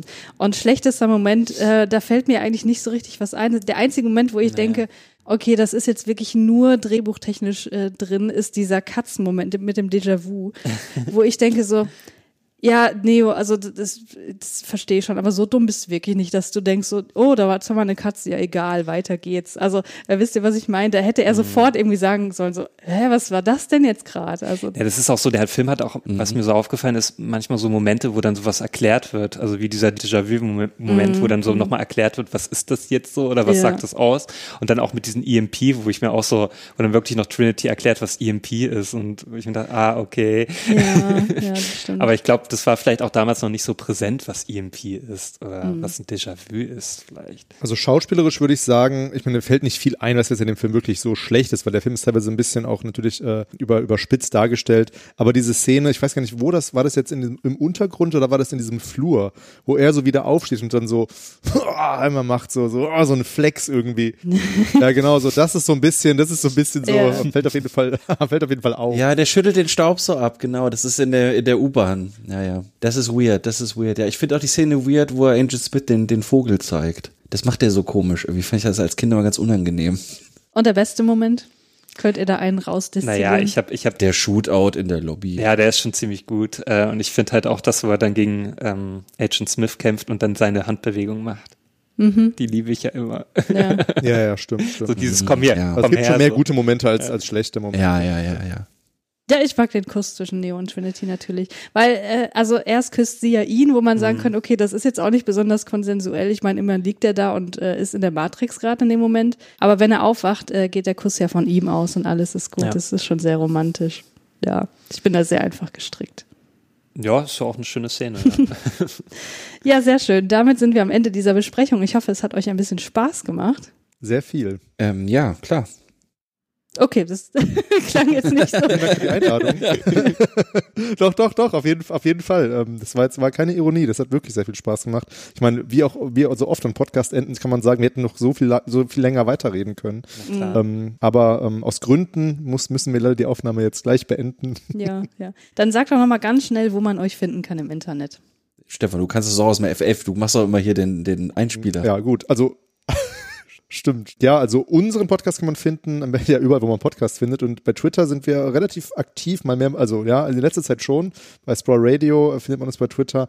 Äh, die anderen Podcasts, die ich vorhin angesprochen hatte, also Kino Korea, da gibt's immer aktuelle Filmtipps und äh, auch aktuelle Infos zu den Folgen. Auch Kino Korea bei Twitter und den Podcast auch überall. Praktisch theoretisch, das ist, glaube ich, der Podcast, ähm, der am wenigsten aktiv auf den sozialen Medien ist. Nichtsdestotrotz folgt uns gerne, auch praktisch theoretisch. Ähm, da gibt's dann eben, ja, äh, Wissenschaftliches zu hören. Ansonsten, ja, vielen, noch, vielen Dank, dass ihr uns eingeladen habt. Äh, Es war, es ist, ich meine, das ist ja wirklich äh, eine zentrale Folge für diesen Podcast. Das ist halt daher auch eine besondere Ehre quasi. dass Also eine große Ehre, über Matrix Ja. hier sprechen zu dürfen, ja. Wenn ihr darüber noch mehr hören möchtet, dann hört auf jeden Fall in die äh, Folge Sprawl Radio rein, die ihr über Matrix gemacht habt und generell in diesem Podcast, weil der ist großartig. Wir haben in der Folge auch über ähm, die Vorlage, jetzt noch ein Teaser zum Schluss, über die Vorlage gesprochen im Simulacron und über den Film, der aus Simulacron entstanden ist, nämlich Welt am Draht, ein deutscher Film von Rainer Werner Fassbinder. Ähm, Fassbinder oder Fassbender? Ich Fassbinder. verwechsel die beiden. Fassbinder. immer diese Nachnamen. Ja, ja, genau. Ähm, und das ist, da haben wir de- deutlich mehr drüber gesprochen über diesen Film, weil äh, Matrix ja eben auch sich da viele, vieler Ideen bedient hat. Deswegen hört da gerne rein, äh, uns wird's freuen. Und ähm, ja, vielen, vielen Dank nochmal an, äh, an äh, alle, die beteiligt sind. Ja, schön, dass ihr da wart. Wir hören uns schon bald wieder, wenn es um The Devil's Advocate geht. Bis dann. Bis dann. Ciao. Tschüss. Ciao. Ciao.